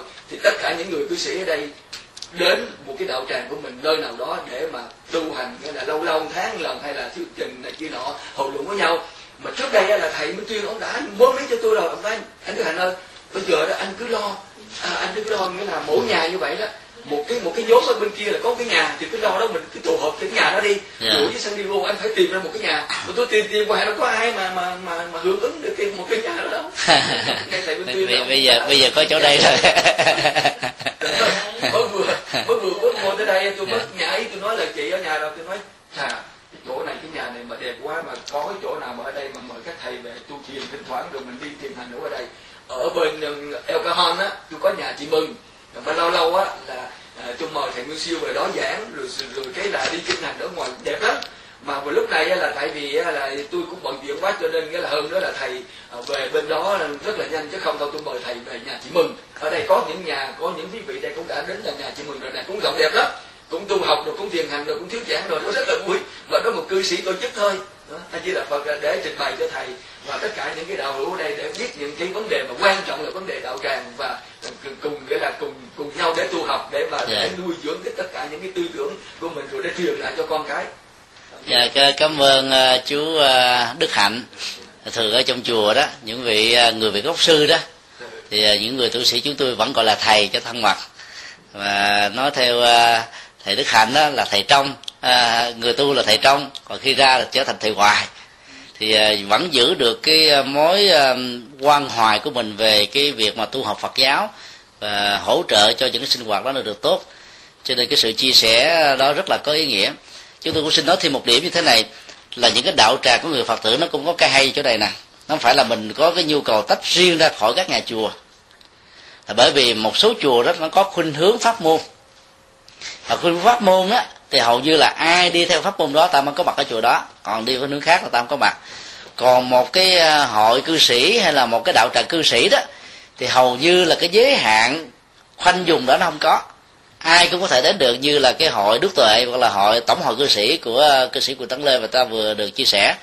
Như vậy là các vị pháp sư ta mời đa dạng phong phú để bên cạnh cái pháp môn mình học đó, mình còn có thể học được pháp môn của những người khác nữa để mình có thể có tinh thần dung thông vô ngại trong sự tu học giữa những người bạn đạo với nhau. Cho nên cái phương tiện tại đây đó theo chúng tôi đó đã đầy đủ rồi. Vấn đề còn lại là sự gật đầu thôi bắt tay chứ không phải tay của gia chủ. Và bây giờ kính mời à, cư sĩ à, chính đức ạ. À. xin cảm ơn thầy với tất cả những cái sự ưu ái và khuyến khích cho vợ chồng con để mà thiết lập cái đạo tràng thì sự thật là thì cái ý nghĩ mà thiết lập đạo tràng cũng không phải là không khó chúng cũng đã có thế nhưng mà chúng ta nghĩ là ở đây thì cũng có có nhiều những cái đạo tràng khác mà cũng đã hoạt động cũng đã lâu rồi. Để trong với cái đạo tràng của ông ông Viên rồi à, đạo tràng những có nhiều cái đạo tràng mà à, của nhiều nhiều nhiều quý vị đây cũng đã tổ chức cái thành ra nó sự hiểu biết về Phật pháp của tôi lại là yếu kém nữa. Thành ra với cái e ngại. Nhưng mà bây giờ thì được cái sự và khuyến khích của thầy và của các, không bị đây thì chúng suy nghĩ lại và cũng có thể sẽ từ từ từ từ từ rồi cũng ờ, sẽ nó sẽ nhận đảm nhận cái cái cái việc đó. Rồi nhưng mà cũng mong là quý vị và thầy và quý vị cũng ờ, hỗ trợ cho dạ, dạ. thật là đây nhớ nhớ cái chữ hỗ trợ thôi chứ không nhớ suy nghĩ lại. Suy nghĩ lại vẫy tay chào anh anh cứ yên chí đi nếu mà anh agree cái này quickly cái này ready thì chúng tôi sẽ là anh welcome chúng tôi chúng tôi sẽ đây để để tiếp tay cho anh vâng vâng bác. Thì bây giờ sẵn đây để cũng như giới thiệu với thầy. À, chúng tôi à, mới vừa nghĩa là xuất bản ra cái cuốn là lược giải những pháp số căn bản. Ví dụ như quý vị muốn tìm hiểu cái chữ nhất thừa là gì hay là nhị thừa là gì hay là tam bảo là gì tất cả đều trong này từ cái số 1 tới số 12 thì cái này là à, là coi như là chúng tôi à, một giờ chúng tôi để hai chục ở ngoài này để cho làm cho cái ban bảo trợ pháp tạng trong cái bài à, trong cái ngân quỹ nhưng mà ở đây là chúng tôi tình nguyện là chúng tôi ở dưới này và tình nguyện là đem ở dưới này đến ờ, vài chục cuốn. Nếu như mà đạo tràng lần đầu tiên sắp tới và có được bao nhiêu vị đó thì anh báo cho tôi biết để tôi tặng. Tôi tặng để cho nghĩa là ở trong này nghĩa là chúng ta có thể học được. Bởi vì ở trong này là hoàn toàn chúng tôi soạn ra để, để cho những người cư sĩ để học tự học để biết. Và chúng tôi còn có những cái bộ nghĩa là giáo khoa Phật học nữa à, hiện bây giờ là chúng tôi in ở bên Việt Nam á, là ở bên đó đến cả mấy ngàn mấy chục ngàn cho những cái trường sơ cấp và trung cấp Phật học. Còn ở đây là dùng cho những người cư sĩ để nghiên cứu thôi. À, hôm nào mà nếu mà chúng ta có đạo tràng thì chúng tôi để tiền đủ tài thì tất cả những tài liệu chúng tôi sẽ cúng dường và bố thí cho quý vị để mà để mà, à, nghiên cứu. Thì à, thầy Đức Hạnh á thì nằm trong cái ban phiên dịch và sáng tác của à, cái pháp bảo đại tạng do hòa thượng thích động minh làm à, trưởng nhóm. Thì ở bên à, các phật tử tri thức ở tại và các anh em à, người việt gốc sư cũng như là các vị tăng ni đó à, quen biết và có học với hòa thượng động minh đó thì rất là ấp ủ cái công trình này. Cho nên là cắt xén những cái phần chi tiêu của mình gỡ về trong nước để cho cái bộ phận phi dịch đó được diễn ra. Thì hiện nay đó là cái cái pháp bảo ờ, đại tạng này đã được ờ, ấn hành ờ, khoảng vài chục quyển này vài chục tập á. Và mỗi tập như vậy là vài ngàn quyển. Tôi cho rằng đó là những cái nỗ lực hết sức là đáng đáng khích lệ và tán thán. Do đó đạo tràng mình đã có hết rồi. Bây giờ phương tiện đầy đủ chỉ cần ráp nói lại thôi nên là mong một lần nữa xin gia chủ là đừng vẫy tay chào. Cái cơ hội ngày hôm nay là phải bắt tay với nó. Theo cái nghĩa là chấp trì đó. Thì ở trong trong trong kinh a di đà nó có một câu là chấp trì danh hiệu. Mà nhiều người phật tử khi mà biết chữ hán đó à, rất là ngại không muốn sử dụng cái chữ chấp trì. Chấp là giữ. Giữ lấy nó nắm lấy nó. Và thường đạo phật dạy mình là buông mà vẫy tay chào và buông. Nhưng mà đối với những cái tốt đó, thì ta dạy gì ta buông ta phải chấp giữ đi giống như là nhờ có nắm giữ lấy cái địa chỉ của ngôi nhà này nhiều người mới đi tới đây được phải không ạ? Nếu ta buông cái địa chỉ này ta không tới đây được. Do đó cái tốt là ta phải giữ. Mà theo cái tinh thần đó thì cái việc về chấp trì đó là nắm giữ mà chẳng những là còn phải bảo trì nó giữ nó một cách lâu dài. À, nên là bắt tay một cách lâu dài hơn. Bằng cách là cố gắng là khi mà cái đạo tràng được uh, khai trương đó thì cố gắng để cho nó bền bỉ và có thể uh, theo cái đề nghị đó thì ta có thể bắt chước cái mô hình ở trên à, Santa Ana là có thể một tháng một lần ta tổ chức à, một buổi giảng mời một vị pháp sư nào đó tế thì cái đạo tràng đây ta ra vào đó ta sinh hoạt chung. Còn à, bình thường ba tuần ta sinh hoạt tại nhà. Còn cái tuần thứ tư ta, ta sinh hoạt tại đó. Thì trước khi cái buổi giảng thì ta có một cái thời kinh ngắn thôi khoảng chừng 15 phút 20 phút về kinh từ bi hay là kinh tứ diệu đế hay là kinh vừa hai dân duyên hay là kinh quán vô ngã chẳng hạn. Những bài kinh nào mà nó thiết thực đó cho giới trẻ và giới tri thức thì ta có thể sử dụng cái bài kinh đó làm chung. Rồi sau đó là một cái buổi pháp thoại. Thì chúng tôi tin chắc rằng là nó khi mà nó có những cái chương trình sinh hoạt đa dạng và phong phú đó mà nhiều thành phần có thể tham gia được thì đạo tràng nó sẽ có tuổi thọ. À.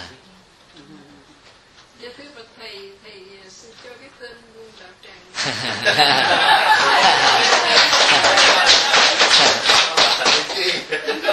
chắc cái tên đó cái tên này chắc cũng không cần thiết lắm Dạ cần thầy, thầy để để để phải nói là đạo tràng nào mới được? Thầy suy nghĩ thì đặt cái tên. thôi giờ đạo đạo tràng hoa sen đi. Có đạo tràng chương chính thầy.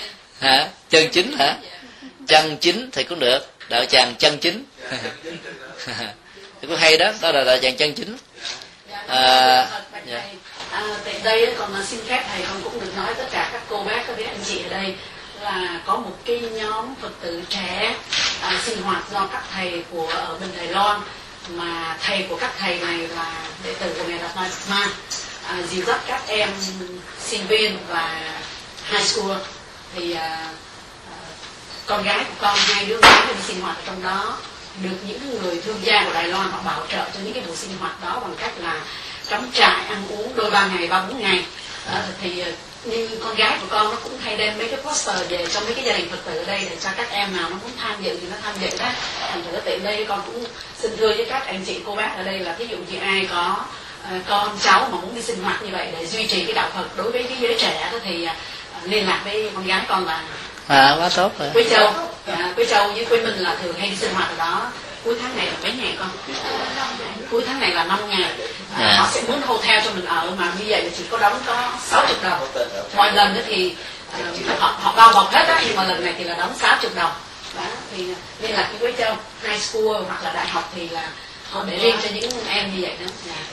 À, dạ bằng tiếng Anh.